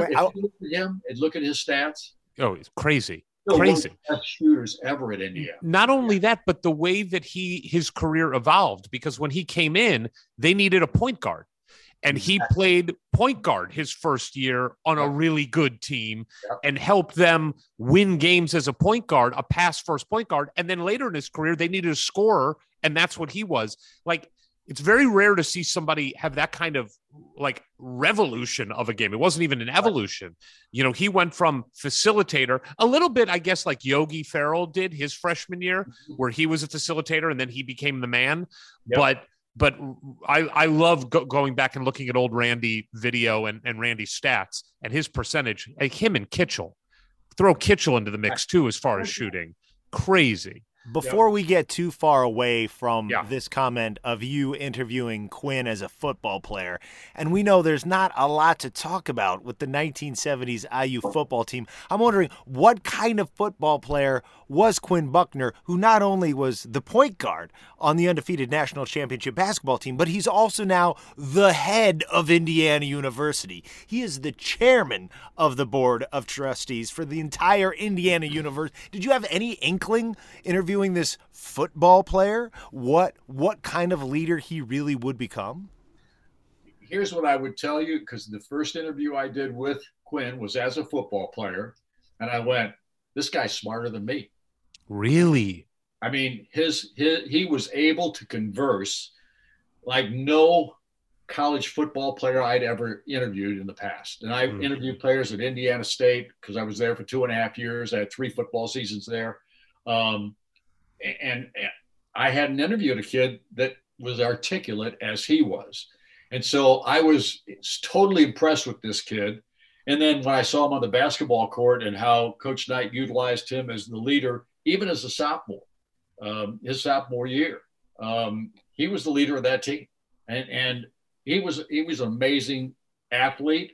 But more than that, his mentality about the game and his IQ about the game of basketball and football, uh, his ability to understand what was going on and how to to deal with it it, he's an amazing guy, and and uh, he- obviously he's had a terrific career as a as a color analyst now for the Indiana Pacers for many years, and and of course now he's a part of the uh, Indiana University Board of Trustees. I mean, what can't he do? I mean, Right. he's really a smart guy, and he knows what he's doing in, in almost every venue that he's in. The Uh, dream, the dream is Fisch doing play by play and Quinn doing color. I don't care what the game is. I don't care if it's a pickup game uh, down at the Hyper. I just want to hear That that, would be fun. broadcast. Well, here's what you got to know. Because if if I and Quinn were doing a game, it'd have to be on TV. And so I'm stepping aside as a play-by-play announcer on television. I'm just basically going, "All right, Quinn, go ahead, take it over." I um, think I think Denari does that sometimes with him. yeah, exactly. Um, I'm going to say something that that that uh, on the surface will not make a lot of sense, but I'm going to stand by it. I think Scott May is one of the most underrated players in the history of Indiana basketball because of the fact he's not a self promoter. He didn't have a, a huge career in in the NBA, but he's not a guy who does a lot of interviews. He doesn't like to be seen that much. And so the legend of Scott May and how good he really was doesn't get as much attention, I think, as some other people who are just bigger personalities and more out there. But can you talk about how good Scott May was as a basketball player? Well, it, it tells you all you need to know that when he got hurt in 75, that team was nowhere near the team it was without him. Right. Um, I say that because that team was really gifted, and that team had Steve Green and John Laskowski as a part of the, the top seven players in that ball club, top eight ball players in that team. Um, without Scott May, they couldn't get it done. And and with Scott May the next year, and without Steve Green and John Laskowski, and they Good get point. it done. So what does that tell you? I mean, it tells you how important Scott May was to that ball club. And Coach Knight tried to play Scott May in that last game against Kentucky uh, that they got beat by a couple of points, but he just couldn't go. I mean, he literally is in there five or six minutes, and I think he took him out for the rest of the contest because the arm just didn't function the way it should have. But his ability as a scorer was, I mean, we all talk about Calbert Cheaney and what a great scorer he was. Scott May was every bit as good a scorer as Calbert Cheaney. And Calbert would probably admit that, be the first to admit it, because this guy was special in that regard. But on top of that, Scott May was a terrific rebounder. Mm. And he did a tremendous job on the boards for this basketball team. And Benson, of course, was tremendous on the on the boards. And you think about Tom Abernethy and how good he was on the boards. And Green, I mean, even Steve wasn't a great jumper, although Steve Green, the very first year I broadcast in the 74 or 73 74 season, Steve Green blocks a shot on Mike Steele on a baseball pass down the floor. Laskowski just hit. This is the first Purdue Indiana game I ever did. And and Mike Mike Steele gets a pass, length of the floor pass with like five seconds to go. Steve Green came out of nowhere and blocked his mm-hmm. shot. Yes. And some of the guys would tell you that Steve Green could jump over a phone book. So, so it, it just kind of tells you that those guys were just special players and they were great players. Is there a moment or a game from that 75 76 team? I mean, obviously the national championship is the national championship. But is there is there another moment in that season when you think back about that season that that really sticks out to you as a special moment in that year and that legendary team? The 76 season had so many great games in it. Um, and the, the ones that stand out to me, the two that stand out more than any others, were the two games that that team won in overtime. They beat Kentucky at Kentucky on a last second tip in by Kent Benson that got him to the overtime, and then they smeared him in the overtime period. and then they did the exact same thing again with Benson tipping in a shot at the end of the Michigan game in Assembly Hall that gave Indiana a victory in that contest. And again in overtime, they just smothered Michigan at that juncture. Those two games have always stood out to me more than any others um, simply it wasn't it wasn't it Abernethy with the great save to put the ball close to the bucket so Benson could tip it in against Michigan? Wasn't I it? Think it was Jimmy Crews. Oh, Jimmy Crews, you're right. You're right. It was Jimmy yeah. Crews. I, yep. I think was the fact that I've uh, that I've superseded you with that memory. yeah, it's That's stunning why, to me. That is why you are you and I am me. Um, so I, am yeah, wondering when you're thinking about that team though, and we've been hitting these individual great talents, like all-time Indiana Hall of Fame great talents, go to the NBA talents, first pick in the NBA draft talents. How much of it is that and how much of it is the coach? Obviously, it's both, but when you're thinking about that, could another coach have gotten that team through the season undefeated could could and then even on coach knight's end he had other talented teams very talented teams calbert's teams that that came close but didn't do what they did right. so i mean i guess in your mind is that is that just something where it was it was destiny it was perfect like how do you explain a perfect season well, it, it, to me it was a, a, team of destiny. I mean, but I think this team because of what happened in 75. I think this team had such a want to prove to Coach Knight Mm. that they were as good as he thought they were. And and because I know he preached to them, but he was also tough on them, as you know. There wasn't a team that he wasn't tough on in his career at Indiana, and, and probably uh, any team that he ever coached, because that's just who he was. He was a tough, expectation, expecting type of coach that you needed to do it his way, and if you did it his way, he thought we could you could win. And he built that into every team that he ever coached. If you do it my way, we're going to win. It's that mm-hmm. simple. And they believed that. I mean, that team especially believed it. And that's why I think they went 32 and 0 in 76 because of Bob Knight. Now, some people have said, well, Mike Krzyzewski's the all-time winningest coach, and and this guy's that, and this and this guy's this good, and all the. There's been nobody in college basketball, in my opinion, and Coach Knight had our run-ins just like everybody does. But I'm telling you right now, there's no better college basketball coach in the history of the game than Bob Knight. And he never had, with the exception of 76 and maybe even the 75 team, because he always thought the 75 team, he always said the 75 team was a little better than the 76 team.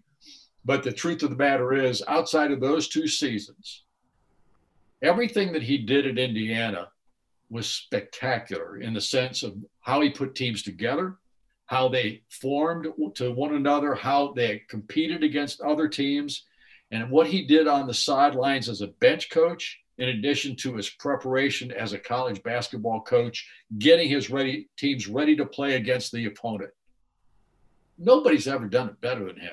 And I'm telling you right now, just based on that alone, I, I think he's the best that's ever donned a coaching uh, garb, his coaching sweater, so to speak, Yeah.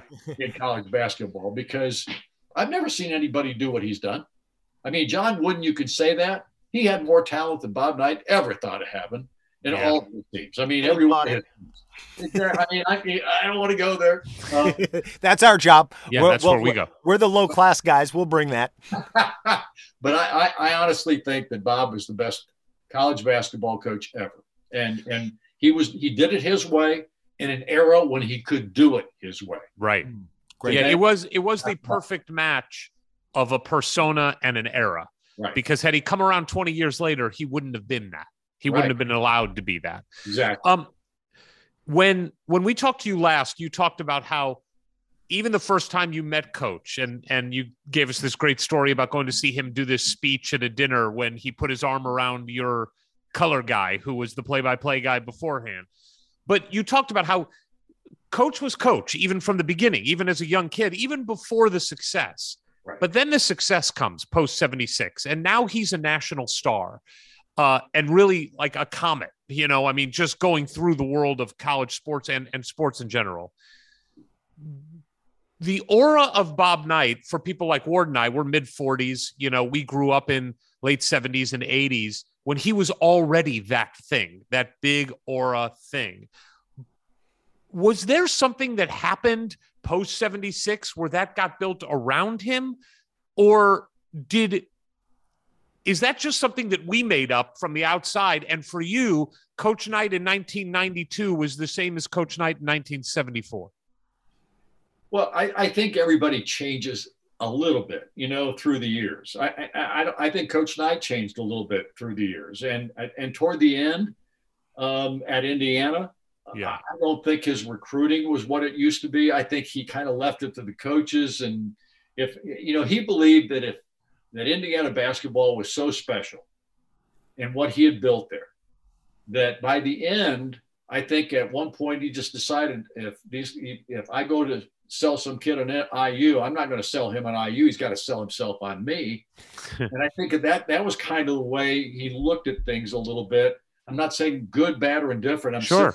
saying I, I don't. I think based on what I've heard from other assistant coaches and players and that kind of thing, I think he changed a little bit. I think he felt like we built a program here that's won three national championships. Um, you know, we're not going to sit there and beg you to come to Indiana University. You know what we've done here, and I, I think that may have changed him a little in this in the sense of because I, you know, think about Calbert Cheaney. He he never really thought Calbert Cheaney was the guy until Bob Hammel got him to go down and see him play. And Hmm. I'm not even sure after he saw him play, he thought he was the guy so much. Right. Just kept harping on him. I don't. you- Have you ever done a, one of these with Hammel? No, we've talked to him several times, and we're trying. We're going to do that, but I want to do that one. I think it's better for us to be in person with him. Yes. So we're going to try to do that. Well, he he. I- think Hammel had more to do with Calbert coming to IU. I think Wow. Calbert would come to IU no matter what, because I think he really thought that this was the program he wanted to play for. But I think Hammel had as much to do with Calbert Cheaney coming to IU as anybody, because he talked Bob Knight into seeing Calbert. And I'm not, like I said, I'm not sure even after he saw him, he thought he was really the guy. But Right. I think I think Bob had some. Bob Hammel had something to do with talking him into it. Just a quick follow up on on the, my my last question. You talked last uh, part, part one, about how it took a long time for you to get comfortable around Coach and for Coach to get comfortable with you. Did your relationship change with him over the years? I mean, I, I know you said you never were would have considered him like a friend, a close friend. Right. But how did your relationship with him change over the, you know, 30 years basically you were you were together? our relationship didn't change other than to say this. I really believed after the first five to ten years that he had a certain respect for me. Uh, he knew that i was not out to get him. I was not out to trash the program in any way shape or form. I, I was simply there to do the play-by-play of the games interview the players interview the coaches um, to do my job because i never tried to make it any more than that I, I, I rarely ever ate with the team. I he, he started inviting me to go to dinners. Yeah, you said the only time you saw him drink uh, sangria every Yeah. once in a while. yeah. I, I forgot to figure out what the name of that restaurant was. oh, the one that was in the train car. yeah, it was a Yeah. train car restaurant. Anyway, I should have looked that up, but I didn't. Um, but but I think he had a. I- think he really respected the job that I was doing.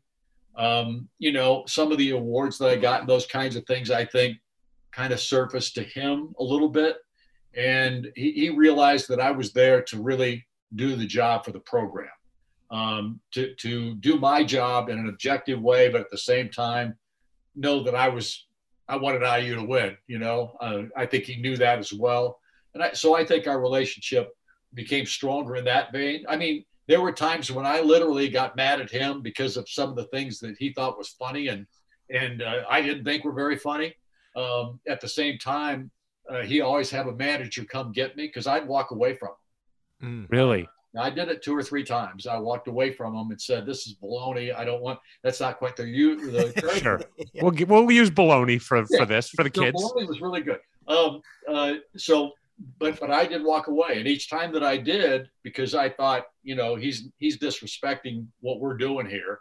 Um, he always got a manager to come get me and do the interview. So Wow. so at that point, I knew he respected what I was doing, and that I was not out to get him in any way, shape, or form. And some of the things that he asked me to do, I wouldn't do, just because of some of the controversial things that came about, and he wanted me to do certain things and I. Can you give us one example of that? No, no, I can't. Those are those are things between him and I, and he knows it, and I know it. All right, uh, All right. it's one I, of the, in my head, it's like he calls you after Puerto Rico and he's like, listen, you got to tell everybody how Puerto Rican cops are terrible. That's what you got to do. You got to tell them that I've got a great right hook. Eric. I'm not. I'm not going there, buddy. We'll take that as a yes. Um, look, the temptation is to go season by season, player by player, and ask you for your memories and your insight. But um, so this only lasts six or seven hours instead of 15. uh, I, I, I kind of am like moving beyond the 75 76 team. Uh, one player who, who uh, boy, he won a Big Ten championship. He was Big Ten Player of the Year. Just missed out on the national championship, but now he's our head coach, Mike Woodson. What'd you think of him as a player, as a leader, um, 40 years before he came back to run the program? Well, my rec- my recollection of Mike as a player was that he was very quiet, that he was not a rah rah type of guy. Um, he really played hard. You could see when he did practice, and I got to see some more practices in, you know, in those years than I did early on. Um, but he was still, and he came in, I think, in 76, 77 was his freshman Correct. year. And um, you could see he was going to be a really good college basketball player, but he had things to learn. And and that first year was a little rocky for the entire team, if you remember, in 77, Because that team literally finished the season 14 and 13. That was their actual record that year. Mm. But two games were forfeited later on by Minnesota because they cheated. Um, and those two forfeits made their record 16 and 11. So a lot of people look at that and they go, oh, they were 16 11. It wasn't that bad. No, it was 14 and 13. that, that sounds a lot worse. It, it does, and, and it was not a good year. It was not No. a fun year in the sense of uh, the difficulties that those teams made. But Mike was a freshman on that ball club, and then as he as he grew into a sophomore season, you could see he was going to be a really good scorer. How good he was going to be, nobody really knew. And then his junior year, he had that 48 point game against Illinois on the road, and you went, "Holy cow, this guy is something special." And his senior year, of course, you know, you get shortly into the season, he gets this back injury. He has to have surgery. He's out until what the last six or seven games of the regular season. Six, And yeah. comes, and he comes back at the end of that season and he leads that team to a Big Ten championship. Now, they obviously played fairly well without him to be in a position where they could come back and win it. But it was Mike Woodson that carried them at the end. And then in the NCAA tournament that year, they get beat by Purdue. Mm. Um, and they got beat by Purdue, in my opinion, because Mike Woodson was wore out. Yeah. He Had he- nothing left. he had nothing left. I mean, he was he had busted his tail in those last six games, coming off of a back surgery for goodness sakes. And and to, to tell you how courageous that is, there are very few people that play in any year after they've had back surgery, especially back in that day and age. Right. Because back problems weren't, I mean, the spinal doctors at that time were nowhere near as sophisticated as they are today, nor did they have the tools that they have Right. today to deal with those kinds of things. And for him to come back at the end of that season and lead them to a Big Ten title, absolutely phenomenal. Mm. I want to ask about the the controversy that happened uh, in one of Mike Woodson's teams in Alaska. If you remember all that. Now, the reason I, I'm not trying to like Fisch gets the big grin on his face. It's but great. but the the reason I want to talk about it a little bit is because look, this is before the days of social media and before everything got reported to everyone all the time. And I think that us fans have this mistaken mindset that when something goes wrong today, oh, I mean, it's all gone to hell in a handbasket, right? And that stuff never used to happen before. And and it did. It happened a lot. We just didn't know about it because not everybody had a cell phone and a camera phone and a twitter account and an instagram. But that happened. And i wanted to from your perspective here you are you're not working for the university but you are the guy that is the voice of this program that is so important to the university. And something like that happens. I don't know if maybe that was like the first big off the court thing that happened uh, in your time but how did you handle it then? And how do you up until today handle balancing talking about the stories that are important that are affecting whether people are playing or not? And also not trying to crap on the program if you will or or heap unnecessary um angst onto things Well, first of all, the year that that happened, that they that that that the Alaska trip took, I didn't go. okay well that's good I, I didn't go because we were still in football season. And if you know anything about what how we've handled things through the years at Indiana, we've never dropped the football broadcasts and put somebody else in there to do the play by play. And and and and the reason is simple. It's it sounds like you're crapping on the football team if you Sure. just pick up. Oh, I'm going to Alaska. I'm going to Anchorage to do the three games up there because those are more important than the Indiana football program. No, that's not how we look at it. okay Football season started. It's almost the end of the football season. It's our job to do the football games until they're over with. Basketball is going to Anchorage for the first three games of the season. Somebody else has to do the games. And Joe Smith, who has worked with me for close to 40 years, uh, we assigned to do the play by play in Alaska. And he went on that trip. So he was there. He was there when the crap hit the fan, so to yes, speak. yes. Um, and and he has told me a little bit about it. He he didn't know exactly what was going on at the time because obviously, you know, they were keeping it as quiet as they possibly could. Sure. Everybody knew when Tommy Baker and Don Cox were kicked off the team that something big had happened. And obviously, we don't know exactly what it was at that point in time. I didn't even. I, will be quite honest with you. I, I, I don't even know what marijuana looks like. To be quite honest, I, I I was so removed from that aspect of things that I really didn't know what they were talking about. I did learn that that that okay, this is these guys were smoking marijuana in Anchorage, Alaska, and they got caught. Um, but Mike Woodson and Jim Roberson were the two guys that didn't get kicked off. There were there. I, there may have been more than four that were involved in this whole thing. Right. We just knew about the four. Um, and I, I, have never really talked to anybody about that. And I, I'm not bringing it up to Mike because I'm not sure he wants to relive it either. Although we did mention on a talk show this year that, that after the Northwestern experience that right. Woodson had, Totally. um, we said something about well, coach, you you know that these things happen. well, that that is that is the exact reason I brought it up because yeah. these things do play out, and it fascinates me your career and how you have you you are you have so much integrity, and everybody knows that you're giving us your honest, objective view of things. Right. But you're also an agent of some kind of Indiana University. And and so how walking that line is interesting to me. Well and it is it's difficult. It truly is. It's not easy to do and you're trying to be professional.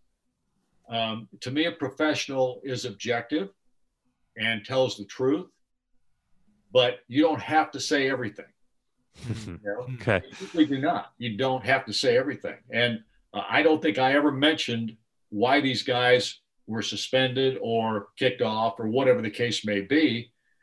But at the same time, and and the university would prefer that you didn't say anything about it.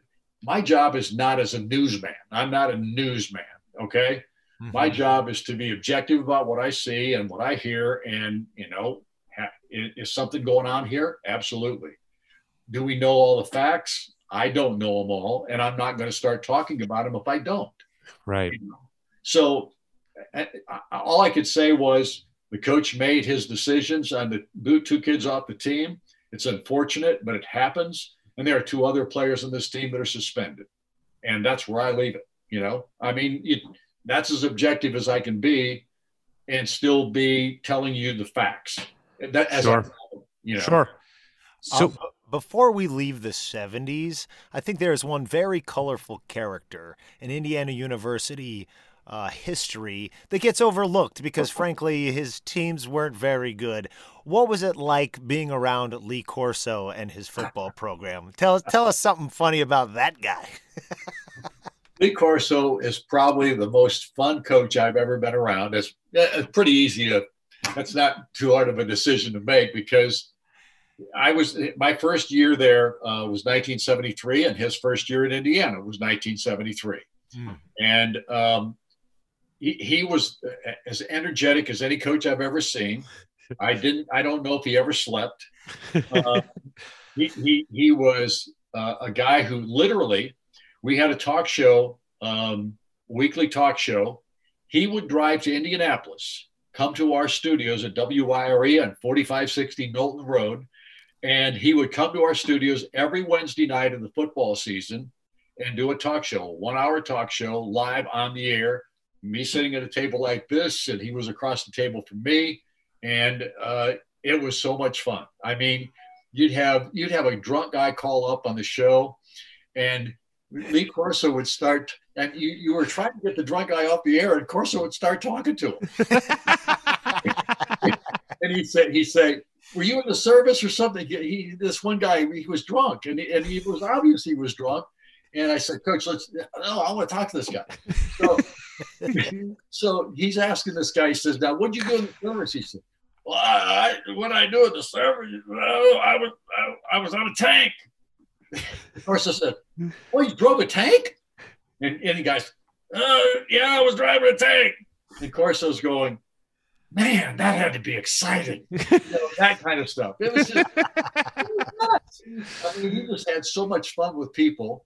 We had a lady that called in, and he called her because she always wanted to know, Lee, how many points are we going to win by this week? So he started, he started calling her the bookie. this woman called every week after that. I mean, for the next Phenomenal. 10, for the next seven or eight years, she called every week on the talk show. And he said, We haven't heard from the bookie tonight. Next thing you know, the phone rings and there she is. You know, it was he was an amazing guy to work with. But you know, his you know the first you know the story about his first football game, right? Indiana, this is my first football game at IU. oh, I think you told us this last time. Yeah, when he brought the team in late, you know, yes. Oh yes. yes. Mhm. I mean, he did stuff like that. Yeah. And, he, and the, the time he popped up out of a coffin after Indiana, Indiana got beat 62, I think it was 62 to 19 or something like that by Nebraska. And the next day on his TV show, they have this candelabra sitting on the side. There's a casket in the background, and they in the there's funeral music playing, and the camera's just kind of slowly moving into this to this casket. You know, you see that the, the casket's open. You can see somebody's in the casket, and all of a sudden, Corso is in there. and He's laying down in the casket. And he goes, "We ain't dead yet." I mean, just phenomenal. Yeah, Phenomenal. It He was auditioning for game day. He was auditioning for game. He was auditioning for game day 30 years in advance. Oh yeah, I mean the guy was he was a showman, and obviously he missed his calling because he could have gotten into anything from game day on. Oh yeah. He was spectacular, and everybody loved him, and they still love him. They do. I I want to go back real quick to the tail end of we talked about Woody's year where he came back and they won the Big 10. Of course, there was another player on that team. There were several great players on that team. But not the least of which was Isaiah Thomas, who then of course in his second year led Indiana to a national championship. What there is another guy who talk about an evolution of a person. You know, Isaiah from what he came from and mm-hmm. what he was exposed to and like what his life has become now it's a pretty remarkable honestly american story like an american dream story but what do you remember about isaiah when he showed up to bloomington and then walk us through that fateful 1981 title game which happened uh, to coincide with a pretty big news event uh, that happened on that same day Well, the, the thing about Isaiah, I mean, he had this baby face smile that just drew you in, and you thought, this is the cutest little guy, and all of a sudden, and he was a killer. He was nothing, he was, there was nothing baby about him. Uh, this guy was a tough, competitive, uh, difficult guy to deal with in the sense of college basketball because he was just tough as nails. And he grew up were in a neighborhood that needed to be that kind of that kind of person. Um, he was a natural born leader in many respects. Maybe not the verbal leader that Coach Knight was looking for initially, but as a player, he led by example with how hard he played, how hard he practiced, um, and he's just a tremendous talent. I mean, a phenomenal point guard talent. And through his career at Indiana, I mean, you could argue that Isaiah Thomas is the most talented player that's ever played at Indiana. I I don't know that you could name me somebody that you thought would be a more talented basketball player than maybe I don't know about more, but maybe McGinnis. Maybe you could say George McGinnis would be at that level. that, be, that. That's probably right. That is probably right. And yet you'd still argue that who had the better career. No, no, you're right. I mean, you're right that nobody was more talented. Maybe there's one or two that, you know, Walt Bellamy or something that is on the same level. But Sure, but sure. but I mean, Isaiah is it's crazy how good his NBA career was. Yeah, absolutely. And and think about if he'd have stayed two more years in Indiana, if he played four years at IU. I mean, that team would have won another national championship for sure. Um, Yeah. He was that good. I mean, he was that good as a player. Um, and everybody loved him because that baby face and that smile. I mean, it was contagious and obviously endearing. Um, and I, I think everybody was heartsick when he left, uh, simply because of what could have been had he stick, stuck around. But you know what? You could not blame him. The family situation that he was dealing with, uh, his mom uh, was such a great person, and and she obviously needed help, uh, and that family needed help, and he had no choice. He had to go. I mean, he had to go from that perspective. But you know, the first year was kind of rocky. That freshman year of his, that team didn't play as well as a lot of people thought it should or could have, and um, and, and part of it was the 79 and Mike Woodson being absent in 80. Sure. All those things played into it. But but the guy was just a natural born leader. And then that's 81 championship game. The the two plays that stand out to me, because Indiana did not lead in the first half of that ball game until the last shot of the first half that Randy Wittman knocked down on the baseline from about 18 feet. Uh, he knocks down that shot. Indiana takes the lead into the locker room. And the defining moment in that contest was the start of the second half. And the first two plays of the second half, he steals the ball from a North Carolina guard, takes it in for a layup twice. Wow. In the first two plays of the second half, he makes two steals for layups. Indiana was on its way. What do you remember about the whole Reagan uh, shooting of it, and and and balancing real world things that were going on with the fact that Indiana had a pretty big game that night. Right. Well, I mean, the, the scary part of it was you didn't know if they're going to play it. Mm-hmm. You thought, are they going to delay this thing or are they going to postpone it? Are they going to cancel it? I mean, it's pretty it's pretty rare we get a a, a, a president shot. Uh, it, it draws the national attention, and of course, the good news was that Reagan wasn't shot to the point where he was killed. And uh, once everybody thought that he was out of the woods, which didn't take all that long. I mean, they Mhm. basically had him stabilized shortly after the shooting and everything. But the scary part for us, are we going to have a basketball game or not? And the team was worried about it. The coaching staff was worried about it. Um, but there was nothing you could do. You just had to wait to see whether or not the NCAA was going to say, we're going to play basketball. And when they said we're going to play basketball, I think it was just a it was a huge sigh from the Hoosier Nation and the coaching staff and players and your broadcaster as well, because we surely wanted to see that ball game play. So this is now the second time you've got to see Indiana win a national championship. Um, it's it's becoming old hat to you here, just a few your, years into your own tenure. But I wonder, as the voice of Indiana University, even though you live in Indianapolis, I mean, do you like party after IU wins a national championship game? No. Oh, the, the truth of the matter is, um, at that time in my life, my kids were the most important thing to me, uh, and and I had a family. Obviously, I had four sons. Um, they were all alive in '81. Mm. Uh, the youngest was born in 75, um, Matt. And so they were all pretty young. And I was coaching them in summertime, Little League baseball type thing. And I did that for 10 years, threw my arm out, incidentally, uh, just throwing batting practice to these kids. But You were trying to throw some curve on it. That was the problem. You know, you were trying to whip it and make it fall off the oh, table. I always tried to throw hard. Yeah. no, these it was just so much fun. When you got four boys, Hmm. um, and you have time to be around them, uh, you you try to get around them as much as you can. And I, I always felt like uh, if my parenting was not as good when the football and basketball seasons were going on, it was going to get a lot better after they were over with, and I wasn't going to spend a lot of time out in public screwing around with parties and all that kind of stuff. And here's the thing: I never went to college, guys, so I never learned how to drink beer. Whiskey and those kinds of things, a little bit different story. But, but I, I, I always thought it was crazy to go out and get drunk because why would you want to get sick, you know, or why would you want to have a hangover? I, I just never looked at it like I guess a lot of people do. But I will have a, a couple of drinks every time we go to dinner and things like that. But uh, I, I just never liked the idea of going out partying, especially when your kids are still young enough that you could be home dealing with them and getting your wife a little free time on her own. sure.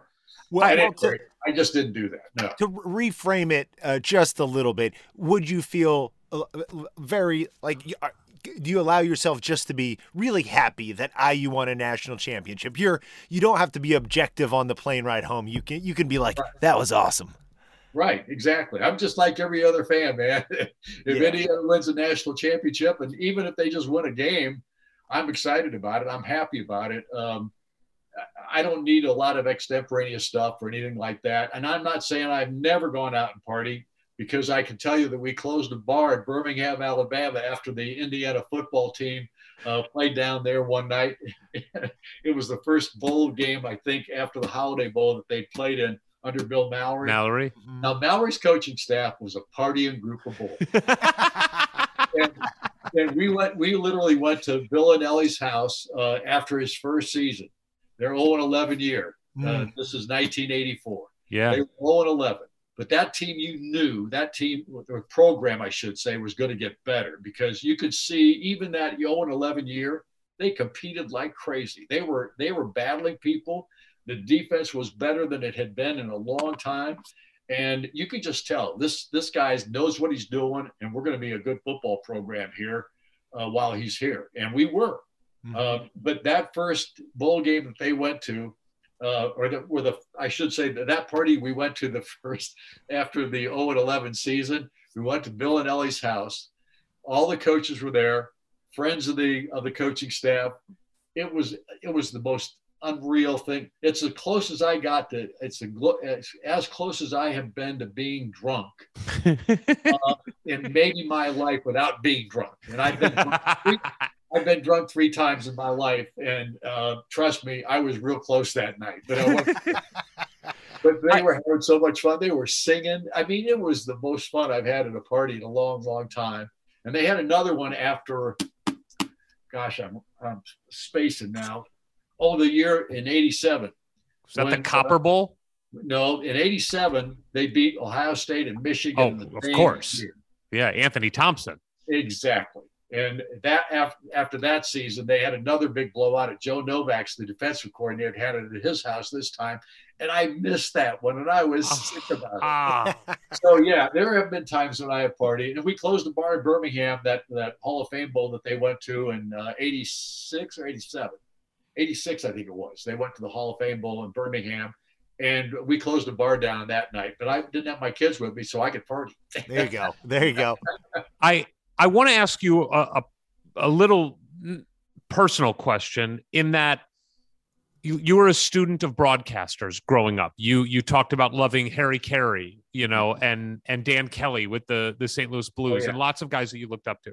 And there is no doubt that in the history of sports, you know, you look at the Yankees and Phil Rizzuto and Jack Buck with the St. Louis Cardinals, and the when you have a really good team over a long period of time, and there's a long time announcer, that long time announcer becomes a star in his own right. And there is no doubt that Don Fischer became a star in his own right as the ascent of Indiana basketball happened from the 70s through the 90s. How weird was that for you to go from just a guy who wanted to call, you know, baseball games where you were bringing your own equipment to the game Right. to now, you know, Don Fischer means something to people. You are in hundreds of thousands of homes and they feel like they have a relationship with you. This is how they experience this thing they love. How was that for you? How did you manage that? And and when did you realize that oh, this is different now? Well, I don't know that I've. I, it's always been different in that in that sense because if you know my background growing up, and I was a wannabe. I always wanted to be really good athletically and all that kind of stuff. And I, I was decent by the time I was a senior in high school, uh, but just an average, very average football player. My my junior year of high school, the football team I played on in Rochelle, Illinois, was eight and zero, right? Unbeaten team, really really good. Uh, and then my senior year, I moved. Our, my parents moved. We moved to Mendota, 30 miles to the south of Rochelle, and that team finished 0 and 8. So, and I was a starter on both ways on that team. Okay. That, that tells you, okay, how good was he at Rochelle? Well, he was just okay. And how good was he at Mendota? Well, he was good at Mendota. an 0 and 8 team. So it kind of tells you uh, I was just a very average guy uh, in the in respect uh, respect to athletics. but I loved it. I loved being part of it. Um, and, and for me, more than anything else, it was just being a part of it, just being able to be a part of a team. And I've always felt like broadcasting allowed me that same feeling, that same belief. I'm part of a team. Uh, my broadcast team, yes, but I'm part of this basketball team. I'm part of this football team. Um, it's exciting. Uh, it's humbling at the same time. If you have people coming up to you and asking for an autograph, I'm going, me? You want right? Do you remember like the first time that happened to you? No, I, I don't. I, I don't really remember it. I mean, because it to me it was like that's that's a perk that I didn't think there was any possibility right. of having. You know, I mean, right. somebody want my autograph? You know, so I've just always looked at it from a very humbling standpoint. I mean, okay, yeah, I, have been a part of this for a long time, and and it's been awesome. And and would I give it? Uh, would I trade it for anything? No, I would not. But at the same time, it's still part of what the good Lord has allowed me to do. Um, it's a, and blessed me with the opportunity to be a part of this, and I, I can't get past that. I mean, that's why it's a very humbling experience because I didn't think I'd be anything in this life. I mean, I was a very I think I told you this. I was a very average student in school. Yeah. I, I hated school. I, I mean, I studied just enough to get by. My brother was a very, very smart and very academically inclined, and I probably could have been close to what he was able to accomplish if I'd have tried. but I didn't try that hard, you know. And, and I got away with some really stupid things back when I was young, and and all those things turned into positive things for me. So I, I remain humble to this day for one reason because I know where, where I could have ended up and I didn't. Uh, well, Fisch, clearly you you figured out what you wanted to try, uh, where you wanted to try. You said last time you spoke with us how you're still trying to not repeat yourself in, in the oh, way yeah. you're describing the action of the ball. You're still striving to be excellent uh, every time you mic up, if you will. And I can't I can't I just have to ask you because I've been looking at it the whole time when we're talking about your excellence. It looks like there's an award behind you. It's way up near the ceiling. And then beneath it, it looks like there's a bunch of additional awards for each year you won that award. Is that the Indiana Sportscaster of the Year award? What is that? No, no. Well, if you look to the, I don't know if you can see it, you see the stuff there, the the the plaque and the yes. all the things there. Right. Those are the Indiana Sportscast or the uh, Indiana Sportscaster of the Year awards. And, yeah, and, yeah. It looks like train tracks. It's ridiculous. You can't see the top or the bottom. It runs all the way through the screen. well, that, there, there's a bunch of them there. Trust me. But but but the stuff back there on the top. Yeah. Most of that now the, the there is one that's that's a Hall of Fame uh, award up there. Mm. Um, but the stuff that's the footballs and the basketball, yeah. those are just signed by different coaches. Peyton Manning signed a, a football for me because I did their the Colts preseason games for 23 years, and he was kind enough to sign a, a football for me. Uh, Kevin Wilson uh, gave me a football I've got over there on my uh, other thing, but these are all from other coaches that gave, you know gave me a game ball or something like that. Those, those are just really cool kind of things that coaches have done for you, and they always were very for for coaches to do that. That's special to have. It really is. Sign it really is for you or something. Um, all right, let's just continue the track here. Indiana, you can look at, especially in basketball, as eras. Clearly, we had the Quinn Buckner, Scott May, Kent Benson era. That gave way, a little bit of a downturn, and then the Mike Woodson, Landon Turner, Isaiah Thomas, Randy Wittman, Ted Kitchel era. And then a little bit of a rebuild until the Steve Alford era, I think it's fair to call it. What do you remember? Uh, the, the Steve Alford era was different in that this was a, like, not a hometown, but a home state hero coming to rebuild the glory of this historic program. What do you remember about Steve when he came to Indiana and his progression in his four years? Well, he was probably, um, I mean, trying to think about this a second. He probably had more media attention on him than any other Indiana high school player up to that point. Sure. Until Damon. Exactly. From Yeah. high school, just just from high school to college, and and the media attention on him was pretty dramatic. But he had a he had a really good parental background. Sam, his dad, obviously a basketball coach at Newcastle. Um, he was well grounded, um, and as good as he thought he was, because he was a little cocky, you know. And but that's good. I mean, Yeah, you need it. you if you don't believe in yourself, who else is going to believe in you? You know, I mean, he was uh, one of those guys you could just tell he thought he was good, and he was proving it every time he walked out on the floor. And as a freshman, think about this: Bob Knight picks him for the Olympic team. It's insanity and starts him. Right. It makes no sense. It's like there is no. I know how good Steve Alford was. There is no way Steve Alford is one of the five best amateur basketball players in the country in 1984. There's no way. But coach, this is. I would love to hear your opinion on this. This to me is coach. He's not doing him a favor. He's doing Indiana a favor because he's building him. He wants him to play against the best so Right. that he's ready for Indiana. Right. At least that was my take on it. Well, and and that's probably part of it. Uh, I don't think there's any question. But he also believed that Steve was a special talent. Yeah, sure. And he and he thought that this kid could add something to that Olympic team. He did. And he did. So it's nuts. It's he nuts. proved, he proved Bob Knight right. I mean, he did. you know, um, as crazy as you think it is, or as crazy we all thought it might have been at the time. Steve Alford added something to that team.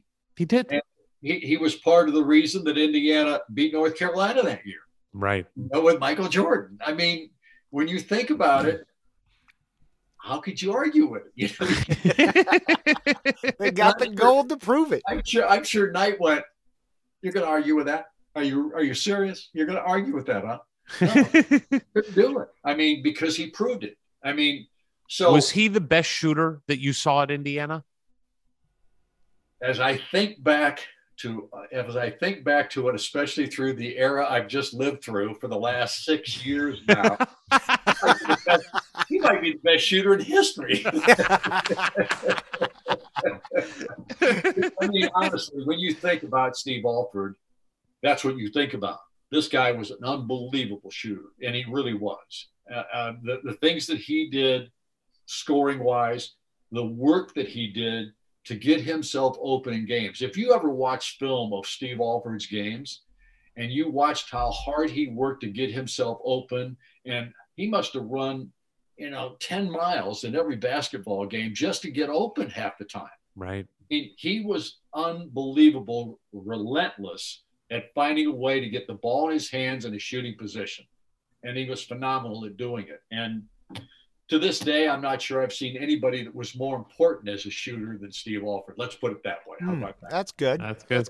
But but he of course as as we make our way to the 87 championship, somebody who's left behind as a player but ends up there um, in another capacity and who's a real lightning rod for controversy uh, in and around Indiana University, uh, basketball in particular, is Dan Dakich. Um, obviously, you you uh, have a relationship with Dan. What do you make of who he is to Indiana sports now and the level of controversy he causes around our beloved program? What's your take on that? Well, Dan is a um, he's not everybody's cup of tea, um, but he is a guy that is not afraid to speak his mind, whether it's right or wrong. Um, he is one of those people that, you know, after he got through coaching, decided to get into the broadcast world because he was offered an opportunity at uh, at 1070 The Fan uh, to take over a position there. And he literally called me up two different times during that period where he was contemplating becoming an air personality and just wanted to pick my brain on broadcasting uh, and, and what I thought about his chances of being a good talk show guy. I said, Well, Dan, I said, you're as knowledgeable about all, you're knowledgeable about all sports. I said, and you're really knowledgeable about basketball. You just came out of a coaching career. You know how to coach. Uh, obviously, the situation in Indiana when you were there as an assistant coach didn't go quite like you'd like, but I don't think anybody th- thought it was your fault. Uh, it was just the situation that took place at that point in time. But I said at the same time, you'll never have any problem getting guests on shows. You're going to have you know a multitude of people that will want to be on your program. I said so you'll be able to get guests. You are articulate about sports in every way, shape, and form because you've got the background uh, as a coach and as a player. I said, you're you're a shoe in there if you do it the right way. And he said, well, what, what's the right way? And I said, well, whatever you feel like you can do in that regard. And I said, who, who do you revere that you've listened to in sports talk? He goes, well, a guy named Pete Franklin. And I said, Pete Franklin at 3WE in Cleveland? He was the first sports rock jock, so to speak, that, mm-hmm. that just ripped people. I mean, Pete Franklin was uh, an icon in the sense of a shock radio guy that was in, involved in sports because mm-hmm. he would he did the same thing Dan does now. He threw people off the air if they said something he thought was stupid or or not funny or whatever the case may be, or if it didn't agree with his philosophy or his thinking process. I said, I didn't say to do Pete Franklin. but but I but he said he said that's who I've listened to and I've really enjoyed listening to the guy. And I said, well, just be yourself. Uh, and I said, if you if you just do it the way you think you should do it, and you're yourself and you're honest about it, I said you're not going to have any problems because you're articulate enough and you'll get the job done. Well, he's been on the air for what? I don't know how many years now. Yeah, yeah, decade seems like it. Been, and and he's had a very successful show. And maybe every he's not everybody's cup of tea, so to speak. But I've been on his show uh, every Monday around 12:30 for the last seven years or so, maybe eight, whatever it's been, um, during football and basketball season. He never puts me on the spot. I mean, he might ask me a question, you know, based on what he's thinking at that point in time. That, and but he's never really put me in a position where I had to be, Dan, I can't talk about that or that. He's never done that to me, mm. and it's because we have a good relationship. Um, I like Dan a lot. I, I don't agree with everything he says when it comes to IU, but at the same time, it's his opinion. And, and he's got a lot of connections down in Bloomington. There's no question about that. Now, whether he's always gotten the straight scoop or not, I don't know. but at the same time, uh, he has really riled up a lot of Hoosier fans, and a lot of Hoosier fans agree with him, and a lot of Hoosier fans don't like what he says. But at the same time, Dan is his own man, and I give him credit for that. All right. So the 1987 championship team. Um, if you compare talent level to the 81 team, which had Isaiah on it, and Landon Turner, who and Ray Tolbert, you yeah, know, and, and, and Randy, yeah, I mean, like lots of talent. And the 76 team we've already gone over. The 87 team does not have that level of talent. Do you what do you make of that year uh, the team was good all year. They won the Big Ten. They were number one in the country for various weeks in the year. They were a number one seed. But it seems like what Coach Knight did with that team is about as remarkable of what you can do in college basketball. What what was your take on that 87 championship team? I think it's the best coaching job that he's ever done. Mm. Because I think the talent level of that team was not anywhere no, near 76 and I certainly don't think it was as good as 81. So that that team, I mean, they had two junior college players. Yeah, in their first year. Dean Garrett in their first years at IU. So when you look at what that team did and what they accomplished, it's all Bob Knight. To me, it's his best coaching job. There was no team that accomplished that much with that little talent. And I don't mean that there weren't talented guys, but Steve no. Alford was not fast. He wasn't athletic. Yeah, he had a four year career in the NBA with Dallas, and I think they kept him on because he's Steve Alford, not because right. he was a great player. I'm not saying I'm not being negative about Steve, but he didn't get a lot of playing time. He was never a pros pro, if you know what I'm saying. Sure. And that's not a negative on Steve at all because he accomplished more with his limited athleticism and quickness and as coach knight would say defensive prowess but he did i mean when you think about what steve did he did everything coach knight asked him to do And Coach Knight was as tough on him as a star player as anybody he ever coached. Hmm. So when you think about Steve Alford, I just think about number one, his great shooting ability, and number two, his mental toughness. Mm. Because that guy was a tough dude, and he did, he put up with a lot, and he handled a lot. When you consider he was on the Olympic team, and a lot of people looked at that as what is he doing on the Olympic team? And then he proves them wrong in the sense of he contributed pretty dramatically uh, to that Olympic team. Unbelievable. I mean, I think he was in the gold medal game. I think he was the third leading scorer on the team. I think for the Olympics overall, he was like the third or fourth leading scorer on the team. He averaged double digits. It's insane. It's just insane. And that's a team that Charles Barkley got cut from. I mean, it's remarkable. I don't even know what Charles is saying about that anymore. Now I I, I don't know. Well, if he really credits him. He, uh, in, in in hindsight, Charles looks back at that and says, "Coach Knight was right. Like he didn't like it then, but it made him take himself more seriously and take the game more seriously." And Charles, I've heard him talk about it, where he says he wasn't taking it seriously. He was so talented, Charles, for for what he was. He was overweight. He wasn't that tall. He had so much talent to be able to over, overcome all that, but he didn't take the game really seriously, and that helped focus him. right. So it's Yeah, and and I'm not surprised by that. I really am not that he would say that because Charles Barkley was a phenomenal talent for a guy that was a fat, overweight guy. you know, it also doesn't it also seem Fisch that if you were to pick a player who is most like Coach Knight, it would be Charles Barkley. in a lot Like of ways. there's just right. so many similarities there of Well, just like he would say Charles Charles Barkley will say whatever he thinks. I mean, yes, yes, doesn't matter if he's right or wrong, or he's kind of like uh, like Knight in that regard. If he thinks if he thinks something is the right way, he's going to say it, whether you like it or not. You know. yes. So yeah, there's no question. But but honestly, I I just think Steve Alford was just an average basketball player at the college level who made himself a star because of how hard he worked at it. Yeah. somebody who had phenomenal talent and gave us some incredible moments, but is maybe the greatest what could have been story, followed Steve, uh, and it's Jay Edwards.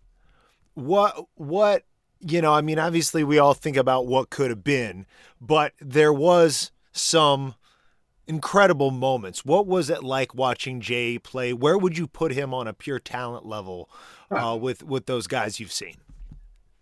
Well, honestly, he's probably as talented as anybody that's played at IU, with the exception of Isaiah. I mean, Wow. just from a pure talent standpoint, because the guy was a phenomenal shooter. Um, he never looked like he was going hard, Right. yet he was going hard. You know, he was so smooth. He was a terrific athlete, um, and he was he was he had the same kind of confident air about him that Steve Alford had. He was one of those guys that believed in his talent and believed in his abilities. Um, the biggest problem with Jay was that he liked to party. right. I mean, and and and you know, I, I- I'm not going to go there and tell a couple of tales that I could because one of my boys was at IU at the same time Jay was, Oh boy. Oh boy. and so and neither one of them I don't think ever missed a party they did or never uh, went to. Didn't go to any. They went to every party they could possibly go to. so at any rate, long story short, a phenomenal talent.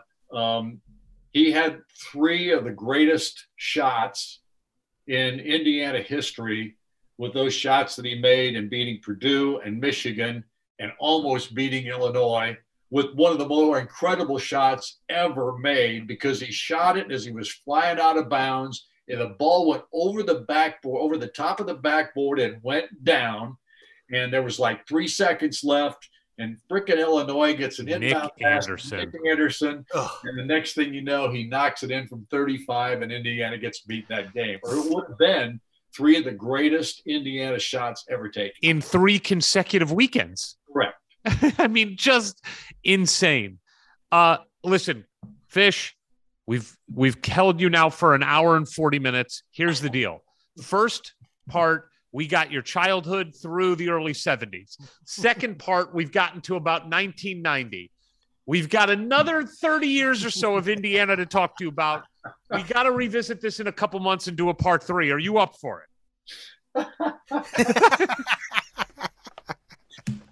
you're, you're you're asking me on air. Off air, no. Right. Look, you never have to pick up the phone again. So you just say yes now to look good, and then it's our fault. we, we can do the problem with the last the last 25 or 30 years has been we don't have as much to talk about. yeah, it'll be like a 20 minute episode. It'll be quick. Fisch. Yes, we'll do something again. Fisch, awesome. your spirit is infectious. Your voice is synonymous with the story of Indiana basketball. And and I meant it when I talked about how your ascension as a star, you know, mirrored the Indiana story of the 70s and 80s. Well, that's because one, that's one thing I want to say. Yeah. If you think about it, I mean, my my rise as a play-by-play guy and all that kind of stuff. And think about this we had 60 some radio stations on our network back in the day.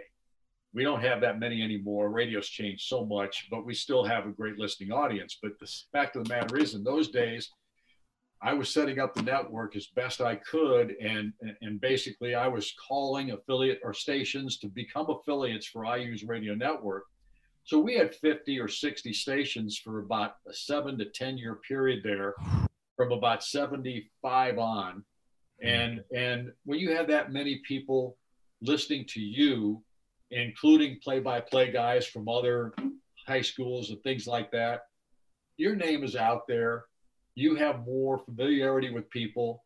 You're going to get if you get on a ballot, your chances of winning are a lot better than you know than yeah. the guys that that nobody gets to hear on a weekly or daily or whatever basis. So I was very lucky uh, the good Lord, like I said, has blessed me in this way, and I'm very humbled by it, and I just don't take it for granted. Um, the, the one thing that I always hope is I, I think I got to I got to make the right decision when it's time uh, to, to to hang it up. Oh, I don't even want to yeah. go. I don't want to hear yeah. that. But it's going to happen at some 2050. 2050. Yeah. Apparently, you know something I don't about longevity. Wait, before we let you go, though, I do want to ask because you talked about those 60, 70 stations on that network, and you talked about, you know, the relationship that you have with so many people. One of those people became a billionaire because of your voice. Have you asked Mark Cuban to share some of his proceeds with you? Because that is as much your money as it is his. well, the truth of the matter is, I got introduced to Mark Cuban um, at a Pacer game because he was there watching his Dallas Mavericks. And I was sitting, my wife um, works for the Pacers, and we had front row seats that night. Um, with uh, Shannon Walsh, Donnie Walsh's daughter. My wife and he, she are really close friends, and so we had really good seats that night. In fact, I've never paid for a Pacer ticket either because my wife works for the Pacers. There you go. You got this town. You got that state wired. Gotta, I gotta love it. Gotta love it. Yeah. so at any rate, um, so um, Mark Cuban's down the way, and the there's a female sports information director um, and I'm spacing on her name right now, and it makes me sick that I'm doing this because she'll probably see it and she'll call me up and go, "What?" The, but I can't remember it off the top of my head right now. But you remember Greg Elkin? Do you know who Greg Elkin was? He was a no. yeah. Oh, SID. I don't. He was an SID at Indiana back in the day. Yeah. And he went to Dallas and he became the SID for the Dallas Mavericks at one point. Oh, okay. cool. Then he gave up the job to this girl that he, the, the gal that was, she worked with him at IU he hired her there to be his assistant, and then she became the SI or the uh, media relations director for Dallas for the Mavericks.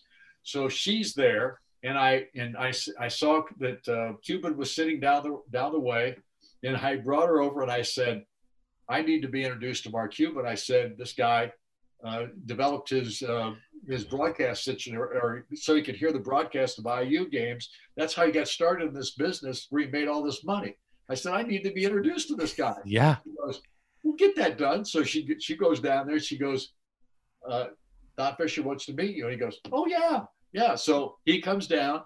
We shake hands. I said, Mark, I really appreciate you coming down to shake hands with me. I never met you, I said, but I know I did a lot for your for your career.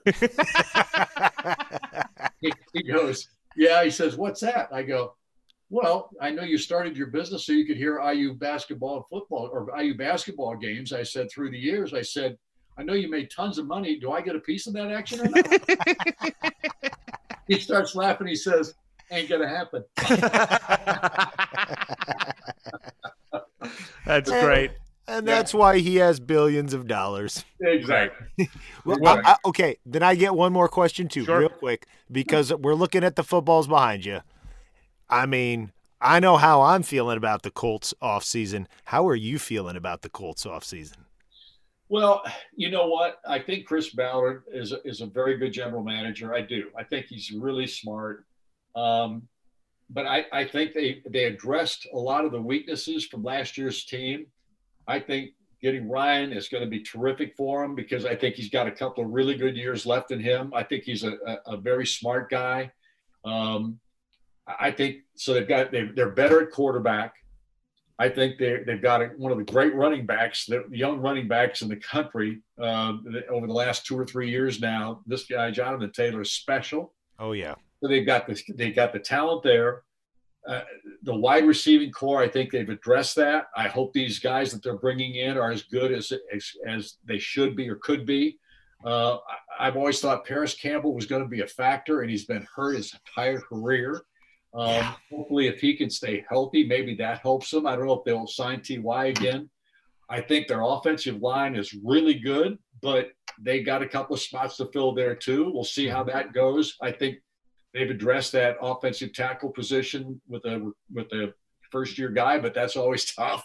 Yeah. Um, yeah, they got Pryor there in the meantime. I think between the two of them they'll be able Right. to get it done. Exactly, and I, I I do think that I think defensively they're a pretty good defensive football team. Yeah.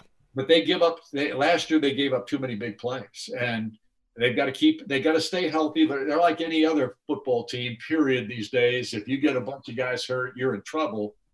Uh, I do think they're going to be a better football team this coming season. Uh, I, I, you know, I, I was not uh uh, upset with them last year until the end. I mean, Right. the end was just so disappointing. It was made me feel like it was IU all over again. I do want to just jump in and, and remind as as I see Ward getting very happy with you running through all of the positive stories here about the Colts. I do want to remind everybody that at the beginning of this conversation, Fisch did tell us that he enters every season, including the last 20 for Indiana, with the exception of one, with optimism. So maybe take it with a grain of salt. Wh- Why do you think I asked? I knew I would get the kind of answer I want. Trust me. Trust me, boy. Nobody wants to go on my predictions. well, that's like me too. If I fill out an NCAA tournament poll, a bracket, Indiana's in the Final Four on every one of them. Every one of them, even the ones they're not even in the tournament. So, Fisch, we love you. Thank you for taking this time. It is just a joy to hear. Just to hear you is a joy, but to get your insight and perspective and these stories, they are everything to us fans. So, thank you for everything you've done for us over the years without even knowing you're doing it. well, thank you, guys. I appreciate it. I uh, look forward to talking to you again. Thanks, Fisch. Have a great summer. You too. That was our guest. That was our guest. I didn't say goodbye again. It was it was so, it was pristine golden It silence feels at the end. awful. It feels awful. Uh, The thing was, you could have thrown it in there after I, because I said, "Have a great summer." And then he Yes, like, I know, but I but that would have been a second goodbye. I'm fine with you could have three goodbyes if you want, as long as I get my first and only one in before you get your second or third. So you're saying usually I do two goodbyes before you get one goodbye? And yeah, your your second one's coming in on top of my first. coming in on the top.